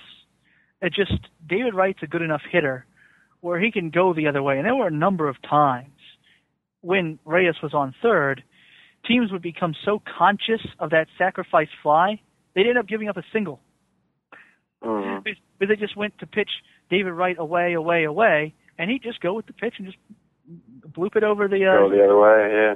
the other way. I mean, Yeah. I mean, Yeah, that's what good hitters do. You know, it's man, like you said, manufacturing a run. That's one thing the Nationals can't do right now is manufacture a run when they need it. I mean, right how, now, you know, we have are we- struggle. We we struggle to just score runs. That's yeah, how are we doing on we, time here? Uh, we're at an hour and a half, right about. Okay, well, let me go ahead and look this up then. Yeah. Well, um, let's see. Uh, how long is it going to take you to look it up? Uh, once I figure out where I'm going, it won't take long. Okay. Uh, I went to the wrong area. Uh, What are you looking up? It is the um, they have it on Baseball Reference. They have situational hitting stats. Hmm. There it is: pinch hitting, home run, situational hitting. Um, the Nationals. I don't like the productive, but going um, with less than two outs, runner on third. The Nationals in the NL scored that runner 40% of the time. The league average so far this year is 48%. So they're 8% below the league average. They've had uh, they've had 58 chances and converted on 23 of them. Um, with no outs and a runner on second, they have advanced that runner. The Nationals have advanced that runner 51% of the time. League average is 54, so they're doing better there. Um, but they are not. They. Uh, there used to be other stats they had. They probably make you pay for those now. but um, you know, they. It's just. it- It's just you know you're looking at it and they're well they're eight percent below league average with scoring the runner from advancing a runner from third with less than two outs. And that's not really, you know, if they can move that up, if they move that up by that 8%, and we take that and we calculate 58 times 0.48, that's 20, 28 runs, let's say. Uh, so that adds 28 minus 23. That adds five runs to what the Nationals have um, coming into the today. Coming into today, the Nationals got uh, the Nationals have, and we'll eventually get back to the right page. The Nationals have scored. They have scored 102 runs in uh in 30 games. So we add, so we give them 107 divided by 30, and that increases it to 3.5, uh, 3.57 runs a game, which would then would makes them fairly even with Miami. So they're at 3.40 right now. So you're increasing that by about a uh, two tenths of a run a game, which sounds fairly significant. By just increasing the amount of times they get that runner in from third, but it's from situational hitting. Yeah. We'll talk about some situational hitting. Rick Ankiel just went deep. Oh, that that that that does help. that was uh that was he wanted to put an extra run on the board in that situation, so he did. Well, he did advance the runner. I mean, the home run will advance the runner. The home run did advance the runner himself. Yes. I mean that that that's basically you know, I think you know when you're talking about advancing the runner or moving the runner over, being better than nothing, people sort of assume that somehow you're arguing that advancing the runner is better than anything else. But it, you know, it's clearly what you're saying. Advancing the runner is better than nothing.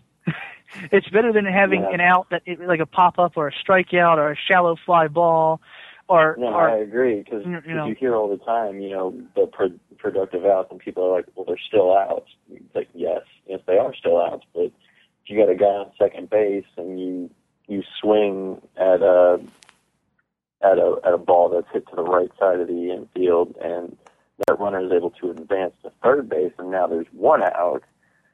Suddenly, you have a chance to score, and then you get a sac fly, and you do score. I mean, those are productive outs, and I mean, that's situational hitting. you Yeah, know? I mean, it's You're better. scoring Than, runs. You're manufacturing a run, and that's Yeah. something you need to be able to do. it's just something that, that you know. I think when you argue it, people are so used to the arguing of like guys like Tim McCarver who actually argue that it could be better than a hit, when it's clearly not better than a hit. When a hit is the best outcome, you know.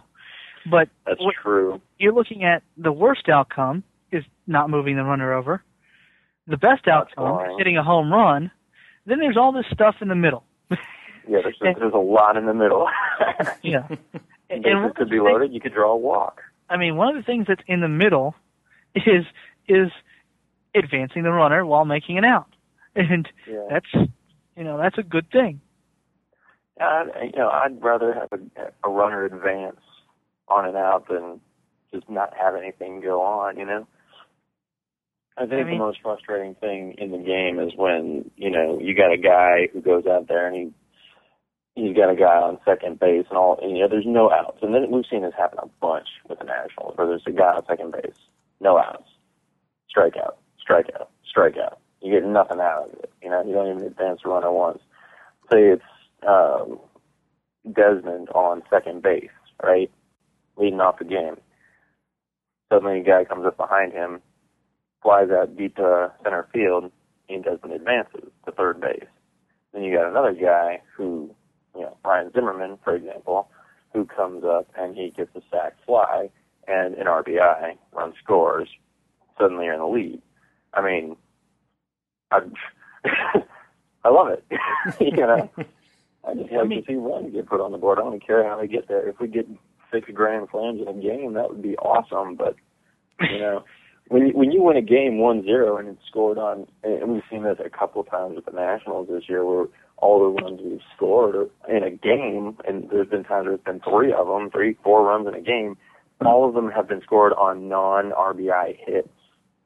Well, the Nationals aren't a team like the Texas Rangers, who, if they miss an opportunity, you know, swinging from their heels with the bases loaded, that the very next inning they're going to load the bases again and hit the grand slam. They- need to take their opportunities. They need to take their their their runs where, when they can get them. But they're just not a team that's going to score a lot of runs. And like, it moved. Just adding those five runs moved their runs per game average up by an entire, you know, two tenths. If you were to work that into a Pythagorean theorem, I don't know how many more wins you'd give the Nationals. It may be one, it may be two. I mean, who knows when those runs would have come? If you take If all the the one run Nationals- one run games they've played and you spread those runs out over the, those games, maybe you even give the Nationals, you know, five more wins. Yeah. Yeah, the, uh, Yeah. the Pyth- Pythagorean is actually pretty generous to us right now. Um, so I mean, yeah, that that little bit of a difference. I mean, especially I mean, you bring up the one-run games. That's uh, that could make a huge difference. I mean, how many one-run games have we lost so far this season? I mean, the Nationals in one-run games right now they are eh, they are um, nine and six in one-run games. Uh, the the Nationals are two and two in blowouts, which are games decided by four runs or more. So they've played four blowouts, and they've played 15 one-run games. so you That's see the insane. and they've played six extra inning games. Mm-hmm. We played a lot of extra inning games for this early in the season, just in my opinion. I mean, you know, you're going to get that, but it just seems like there's been a lot this year. Of I'm not the complaining because we've, cause we've done well, you know, in those extra inning games. Of the national and 30 games, 15 of them, I don't even have to pull the calculator for that. 15 of them have been one-run games. That's 50% of their games have been decided by one run. That Crazy. that seems like a very high percentage to me. yeah. Yeah. Well, And, and, and that, with that, as that much speaks to luck and our pitching staff, you know? and one-run games tend to even out over the course of a Yeah. season. So I mean, even if even if that continues, that half of our games without them, and you're only looking at uh, statistically really half of those, half of that fifty percent being wins. Well, let's look that up. Because I remember the the one year that sticks out for one run games the most was actually 2005. Um, the first half of that season, we were phenomenal in one run games. Um, and then the second half, when it uh, it finally came back down to earth, is when we dropped back down to uh, right at 500 to end the season. Right. Well, let's look at this here. One run games. Last year in one run games, let's see, who won the World Series last year? The, The Cardinals. yes, they were 26 and 23 in one run games. Uh, they lost the division. The Milwaukee Brewers were 30 and 18 in one Wow. run games. So Wow. it even the Arizona Diamondbacks were 28 and 16 in one run games. San Francisco Giants were 33 and 22. Played 55 one run games over the course of the season. Of course, the Nationals are on pace to play 81 one run games. What were the Nationals in one-run games in 2011? They were 27 and 27. Wow. And the Phillies, Wow. the division winners, were 28 and 19. So you see that, that, Wow. that the teams that are at the top of the division, I mean, in the AL it was a bit different. The Texas Rangers were 19 and 24. And the New New York are great. Yankees, the New York Yankees were 21 and 24. So they were both below 500. The Tigers were 29 and 17. But every division winner in the NL was uh, well above 500 in one-run games. Hmm. So the NL, it's a different brand of baseball. Yeah, that's true. Yeah. Yeah, and the I mean everybody has come to realize that, you know, the AL is definitely a more offensive oriented division or I'm sorry, league than the NL. Uh, And, just I mean, discovered a new toy, by the way. Um, with uh, with MLB.com, their standings, you can do uh, as of dates. So as of this date last year, the Washington Nationals were four and three in one-run games. Huh. interesting. Yes. They must have done this for the new pitching awesomeness that has become. Yes, yes. Uh, because you know, I mean, you just compare the last year's pitching staff to this year's pitching staff. It's night and day. There's just no. It's just so different. That, that it's just last year they opened the season. The staff was Livan, Lannan, Zimmermann, Marquis, Gorzelanny. I mean, this year they opened with Strasburg, Gio, Zimmermann, Jackson, Detwiler. That they have one guy, one from that starting rotation that's still in the rotation. The other guy that started the season in the rotation is in the bullpen. That's still on the team. Lannan in the minor leagues. That's that's a huge in one year time. That's a big makeover. Yeah, we uh, we can't really argue with that at all. Um, I'm going to shift gears on you guys just a little bit. Uh, let's run over the uh, the upcoming week that we have. Um, actually, I had this schedule open. Where did it go? Aha. Okay, so um, we leave from Pittsburgh. We head over to Cincinnati. Uh, probable pitchers that I'm seeing right now. Uh, we have Gio against Leake uh, tomorrow night. Um, Leake, ooh, uh, not doing well this season. 0 4, 5.97 ERA. Uh, looked okay against the Pirates last, uh, and his last time out.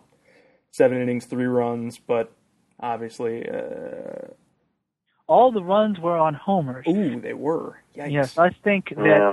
you know you look at that ballpark, and I think um, I think Bryce Harper's either going to strike out a lot or he's going to go into the river because he's going to look out there and he's going to say, "I want a best Adam Dunn's home run." He just needs that one off his mm, back. Yeah. Yeah, Adam Dunn has the longest home run in that park's history at 540. the Ohio River found on a piece of driftwood. Yes, yes.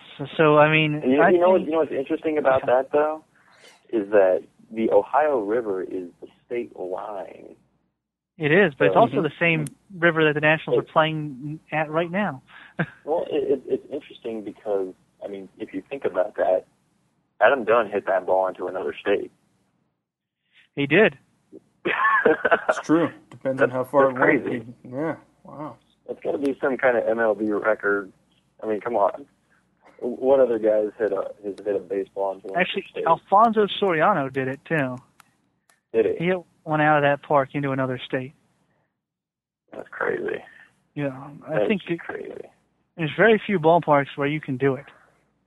Yeah.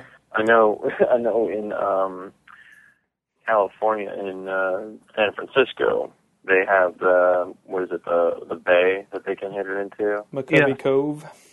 The cove. That's what it's called. Yes, McCovey Cove. And uh, in the Cubby Cove. And I know there's a certain number of guys who've hit it out there, aren't there? Oh, Yeah. Bonds has hit Yeah. plenty out there. Yeah. Um, let's see. We've got Gio going tomorrow night. Um, Then we got Jordan up against Matt Latos on Saturday. yes, Matt Matt Latos has been struggling as well, but he did he did have a dominant start over the Pirates last time, striking out 11 in six innings. Was that So- at um was that at uh PNC Park or was that at uh Great American? Just Don't out of really know. curiosity. I don't really know. Yeah, it Uh, doesn't but- say. but he, he uh, you know, he may be getting it back together. But you know, Jordan Zimmermann is a good pitcher as well, so you can't really say that the Nationals have a disadvantage in any pitching matchup. No. Jordan Zimmermann hasn't really looked sharp uh, in his last two games, in my opinion. Uh, last game against the Phillies, he uh, he gave up a lot of hits. Um, I mean, you know, you guys are going to have nights like that, so I think he's looking for a good game to come back to. Yeah, I, I think we'd all like to see that. Uh, going on to Sunday, we've got Jackson against Arroyo. Um, let's see. Bronson Arroyo always seemed to own us. Well, that's what it says right here. Arroyo was brilliant versus the Nats on April 14th. yeah, yeah, I know. I'm looking at that too. But he always seems to own us. You know, maybe it's because I make fun of his album. I don't know, but I mean, come on, the guy has an album. We got to get him sometime, right? Yeah, Yeah, we got to get I him. think they sometime. they they've gotten him before. They can get him again, and they just he seems to be. He's having a good year too. I mean, he's you know two seven five ERA. It's not like he's being a slouch. So he always starts off well. It's it's usually around you know end of July, It's August. when he when he levels back out to his career four and a half ERA, something Yeah. like that. Yeah, he always starts off well, uh, and then you know then the Nationals come home to play the Padres and Pirates and Orioles. And the Pir- yeah. the Padres and Pirates are actually a weird two game series, two of them in a row. Yes. Um, the pitchers that I have, uh, I hear Stauffer may be back in time for this series uh, for the Padres. Uh, it's also looking like Anthony Bass will be the other guy, um, or at least will be one of them, and then perhaps Stauffer, if not somebody else. Uh, the two for the Pirates are looking to be McDonald and Morton. Um, and then obviously we'll start with Ross on Monday and then work our way through uh, the three aces uh, through the middle Yeah. of the week. Yeah, that that just I mean, let's see, it goes. I mean, so uh, the Pirates won't get to see Strasburg a second time in a couple weeks. they probably were, I mean, you know, having night. I mean, they should do something just to make that happen, just so they have nightmares about it. like the A's. The A's in the beginning of the season, they saw Felix Hernandez like four times. A couple times, yeah. No, they got screwed. Felix Hernandez is not a pitcher you want to run into a lot, especially early in the season. That's like confidence killer right there, isn't it? Yeah. All right, well, the Nationals just won. They took the last game. Yeah, they series, did. Salvaged It was a, the last was game a great game. Can I just say that that was an awesome game because I mean Strasburg had 13 strikeouts. Yeah, 13 strikeouts. that's that's pretty good. So in, in two in two games against, I, I think that's only a second start against the, the Yes. Pirates, right? yes, it So two games. 27 That's, strikeouts. That's 20, 27 strikeouts. Yeah. That's insane. Two starts. yeah, I. There's, there's just something not right about that. you know, I don't know the, what it is, but I like it. if Strasburg gets 25 starts this year, 25, and just continues the way he's going for those 25 starts, would, would they give Wow. a guy that doesn't get doesn't pitch 200 innings, doesn't pitch to the last uh, into the last game of the year? Could they give him the Cy Young award? The only reason I say no is because all of these awards are what have you done for me lately? It's Yeah. who's the hottest at the end. I mean, especially with if there's anybody even remotely close. I mean, if he's going and he has a .7 ERA when he you know is shut down, they may consider it. But if he's at you know a, a two one, a two two, and there's somebody else that pitched the entire year, no, there's not a chance. Well, I mean, he's he's at a one. Uh, let's see, where is he right now? He well, I mean, after tonight's start, it's probably even lower than what's going to pop up here. Um, oh, it went backwards here. Let's not go to that. Uh, one six four. One six four. That's it. Tonight. Yes, Stephen Strasburg is one. Uh, Gio Gonzalez is at one seven two. Gio Gonzalez actually leads Stephen Strasburg in WAR at 1.5 compared to 1.2, but Gio has a lower FIP, and that's the reason he's leading him is his lower FIP.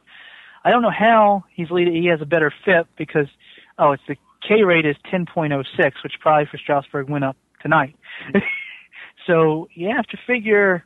You're gonna. I mean, you know, these guys in front of Strasburg, Brandon Beachy, Jared. I mean, Brandon Beachy, uh, Ted Lilly, um, Lance Lynn, Johnny Cueto, and Ryan Dempster. They're probably more likely to fall off than Stephen Strasburg.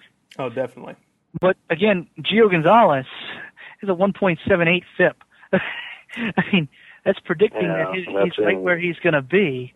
Yeah, I mean, it actually, uh, you're proving quite the point there is that Strasburg may be fighting with his own teammate. Yeah, I, I think point. that that that's you know if Stra- Strasburg would have to remark, remar- Gio's going to pitch until the end of the year. People may look at back at Gio and say, well, this is really the ace of the team. Is he went all the way to the end of the year? I agree with that actually. You I mean, know- because you know, Gio Gio's essentially one of the veterans of the pitching staff, and you know he's pitched 200 innings before, and I mean he's doing really well this season so far, and let's hope he keeps it up. I I mean, think. listen, listen to know. these numbers. Just the, he has a 10.06 K per nine. He has a 3.19 walk per nine. Now the walks are the thing he had to correct this year. He went from a 4.05 last year to a 3.19 so far this year. and what's his career for walks? His career for walks is 4.36 Okay. walk per nine. I mean, he's. I mean, his ground ball rate is very about where it normally is, 48.3. Career 47.6. I mean, his Yeah, ERA is and- remarkably low, but I mean, it's everything just sort of says this Gio guy that you see now, sort of who Gio is now. Well, you know what I like about it? I mean, he's not under the radar to us, but I feel like he is for the rest of the like you know the league. You know, because they're not really thinking about him. They're thinking about Strasburg or you know Roy Halladay. You know what I mean? Hmm I, I feel I feel like not a lot of people are thinking about Gio Gonzalez. They're just saying, oh, you know, he's pitching pretty well on that team. Cool. And I mean, if he keeps up what he's doing now, by the end of the year, he could very well be one of the best pitchers in the game. You know? He's definitely going to make a name for himself. Um, I mean, the last Yeah, couple I of mean- years pitching in the Coliseum, they you tend to get the reputation not as much as you do in say San Diego or anything like that, but that the ballpark kind of helps you. Or and I Yeah. mean, granted, you're also pitching for the A's, so aside from people that are baseball fans, you're you're not a name unless you are a absolute superstar out there. Yeah, and I mean, you know, if he keeps up, with, you know, if he keeps up what he's been doing, uh, like everybody was talking about, will he succeed in a new ballpark that's not O.co Coliseum? And I mean, he doesn't seem to be struggling outside of the Coliseum, and you know, and that's. I mean, I, I like that because one, it's like, were you really worried about it in the first place? Well, I always thought people that was a that was a terrible argument.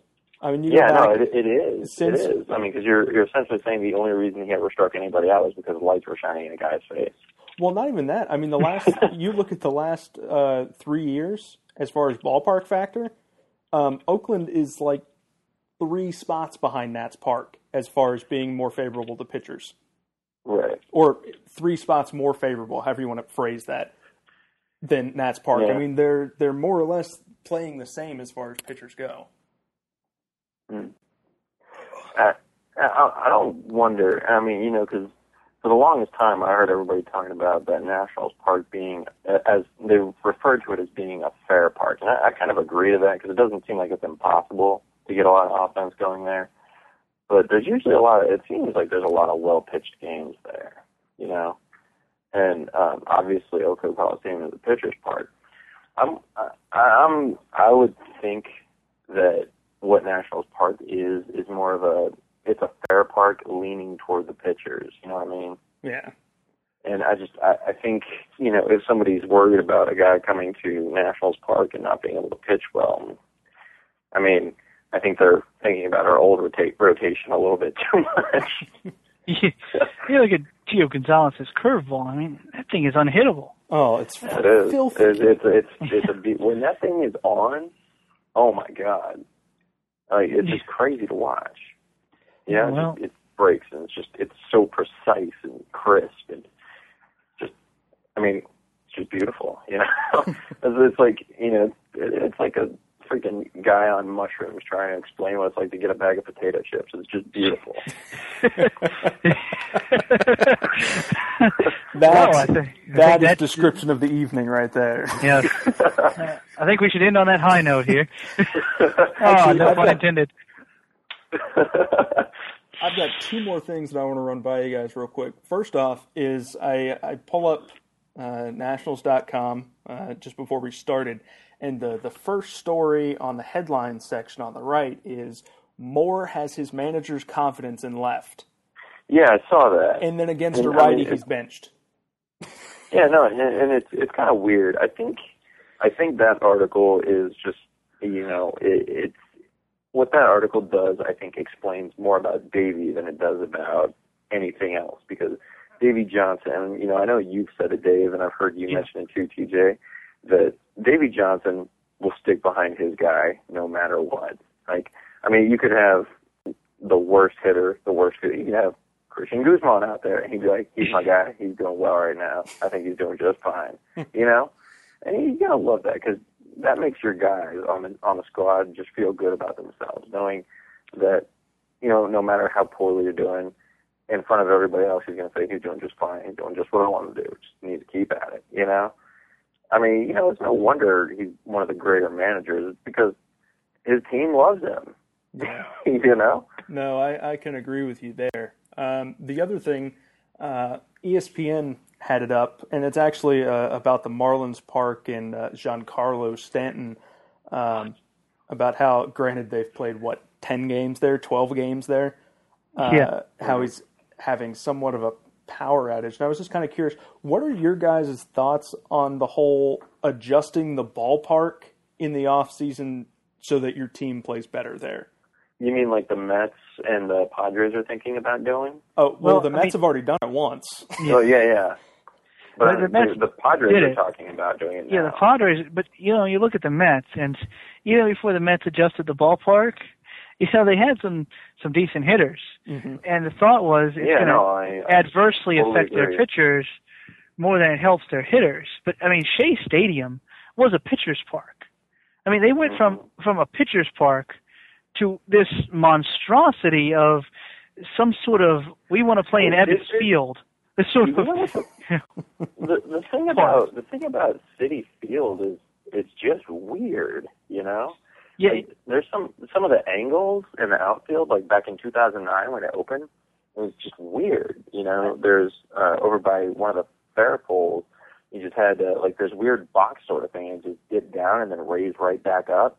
yeah. It was. Uh, Do you remember what I'm talking about? I know what you're Yeah, you talking. could- yeah, you could just squirt a home run by just barely, or you know, hit it right in front of that. And then they uh, had the upper box deck. and the upper out. deck that hung over the wall. yeah, Now, is that So the, it was a double if it hit off off of the upper deck, which Mm. was just It a so they, weird they sort of. park.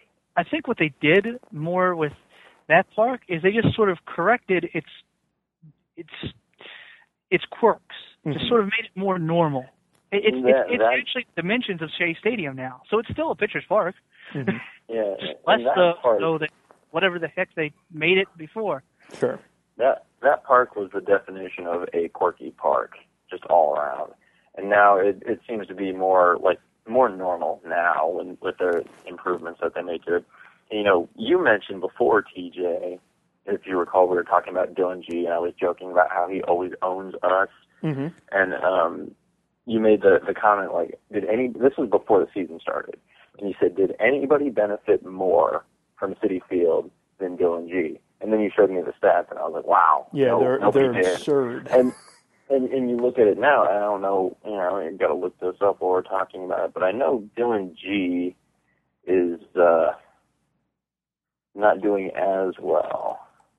I mean, not necessarily doing poorly. I need to look it up. That's why I'm doing it. Okay, let's see. Right now, he has a four seven eight ERA. Yeah, so Um, at and it's a and- six at home.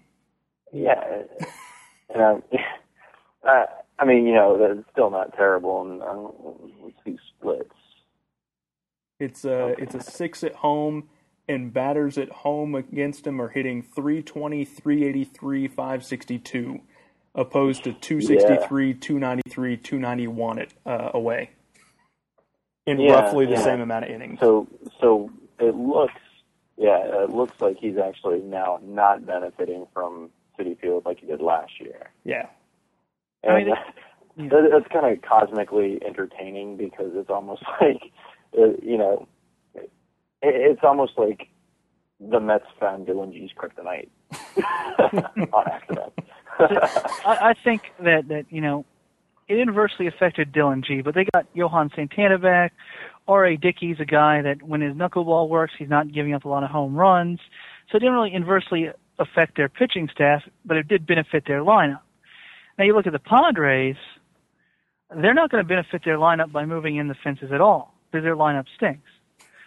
True. and the, and, and the it, Padres have nothing. they're I only mean, going to inversely affect their pitchers. I mean, you think about the 2007 Nationals when they moved into Nationals Park in 2008. It really only inversely in, impacted the pitching staff. You took a terrible pitching staff out of an absurd pitcher's park and moved them into a fair ballpark, and they got lit up. Yep. Yeah, that would explain all the losses. Yeah, it does. But uh, yeah, I'm, I'm blaming I'm blaming those two seasons on Nationals Park. Ooh, No, Nationals I- Park. I- it's not. It's that you took a bad team out of a absurd low st- a park that's going to cause low scores and keep the team in the games, and you moved them into a fair park that really exposed just how bad the pitching was. Geez, can you imagine what's going to happen if uh, they move the fences at Petco next year Oh, and they keep everybody who's the same? The the, Oh the, man, the Twins won't gonna have to be- worry about the number one draft pick that year. no. yeah. Now, do you guys have any issues with them moving the walls at all? Like, I mean, I I, can understand, like, in a new it. park, like, uh, city, even if taking a year or two, and if the Marlins wanted to take a couple of years, see how it played, and thought, you know, this isn't playing how we thought it would, and kind of adjust to, to normalize. But, I mean, Petco's You know, been my- around for a while. You Well, I know mean, what I my think- honest opinion of that is? uh-huh. I think they can only benefit, and that's because right now there's nobody who can who can. I mean, really hit. You know, like there's no slugger who thinks, "Well, I'd love to go to San Diego," Sure. because Petco is going to just kill any fun they might normally have. Well, I mean, you they know? mention whenever they talk about Petco, they mention that that Brian Giles um, couldn't, you know, when he went to, to as a free agent, he, you know, he signed there around the time Petco was built, and you know, they they told him, "Oh, you'll really help us out," and you know, he, you know, his last uh, his last season in Pittsburgh, he had 16 home runs, uh, 20 home runs well, uh, 2000, oh, 2003 he was traded to the Padres. They didn't really sign him. He was traded. He had 20 total home runs in 2003. Before they had 38, 37, 35, 39. His full seasons in uh, as a Padre, he had 23, 15, 14, 13, 12. He was also getting older at the time, but that's a pretty big drop off in home run power. But his slugging percentage dropped off as well. So, you know, maybe he just wasn't as powerful of a hitter. Um, but since then, they've had they did have had trouble getting free agents, but they also haven't spent a lot of money. Mm. So it's sort of you gotta say which one is it? Are they not buy, just getting the free agents, or are they, can they not attract them? Because you look at the team right now, and their win loss record is probably more of a uh, burden to attracting free agents than the park they play in. Yeah. No, that's definitely true. Well, yeah, I mean, obviously, I mean, you're gonna look at the record, but uh, just it seems like if you're if you're a guy who who likes to hit, I mean, you know, we've talked about it before, where you know a bigger field doesn't necessarily mean you're not going to hit. It just mean, I mean, if anything, there's more space for a ball to land. But I mean, you know, there's guys who like to go up there and hit home runs. I mean, here, Adrian Gonzalez, 2009, had 40 home runs playing Yeah. in Petco Park. He had 31 the next year. First year in Boston, 27. He has two on the year so far. So his power going into what's was thought of as a great park for him has gone down. Yeah. Well, there's a little thing that seems to happen when you're a member of the Red Sox, where you just degrade. Well, I don't he had know a it is. pretty good year last year. He was on, you know, an MVP candidate. I'm, I'm just, I'm just talking smack. Let me do it. Now, uh, to be fair, the Adrian Gonzalez, uh, 2009, 80 games away, 28 home runs, 79 games at home, 12 home runs. Yeah, he, that, that, that is Yeah, I mean, so I mean, it, splits, but he hit I mean- 244 at home as opposed to 306 away. But think about like a guy like Adam Dunn. When he hit a home run, he didn't hit It wall gone. scrapers. It was it would have been gone in any park in the country. Yep. I mean, just when guys that are sluggers, when they hit home runs, it doesn't matter what park they're in. There's no park that has that that's that's 420 down the line. Yeah. No, That's true. That's definitely true. I'd like to see the spray chart on it and just see, like the stuff they did when they said that Prince Fielder was going to be, you know, the worst player of all time now that he was going to the Tigers. Um, that none of his home runs would go out and everything. I'd just like to see the spray chart. Yeah. Be interesting. all right. Well, we are running long, uh, so we're going to run through some final thoughts. Uh, Matt, what do you got? Um, well, looking forward to the next couple series. Uh, hopefully we can win a few games on the road, something we've been struggling with a little bit these last couple weeks. Uh, I think we can. I have confidence. So, looking forward to it. Dave, you're up. Yeah, well, um, you know what you want to do on the road is you want to go 500. Uh, the Nationals were six and six coming into this road trip. They've lost two, one run, one one, so they're now seven and eight. Um, now they got to take uh, two of three in Cincinnati.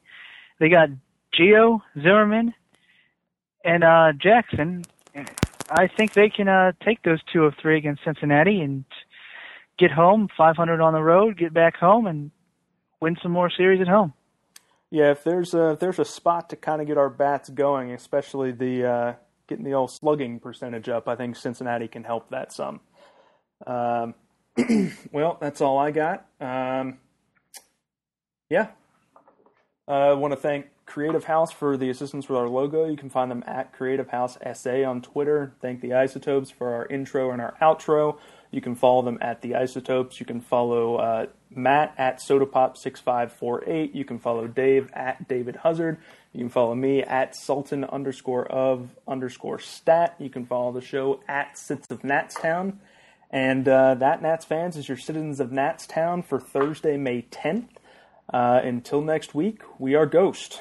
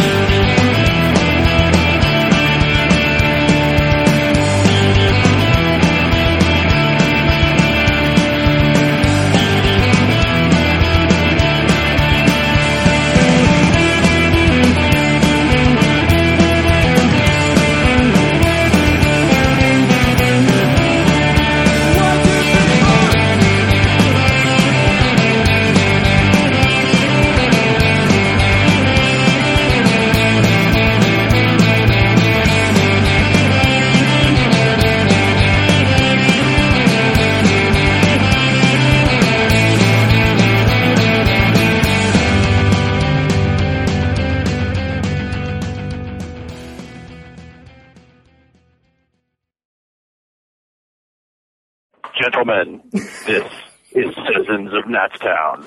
Da-da-da-da.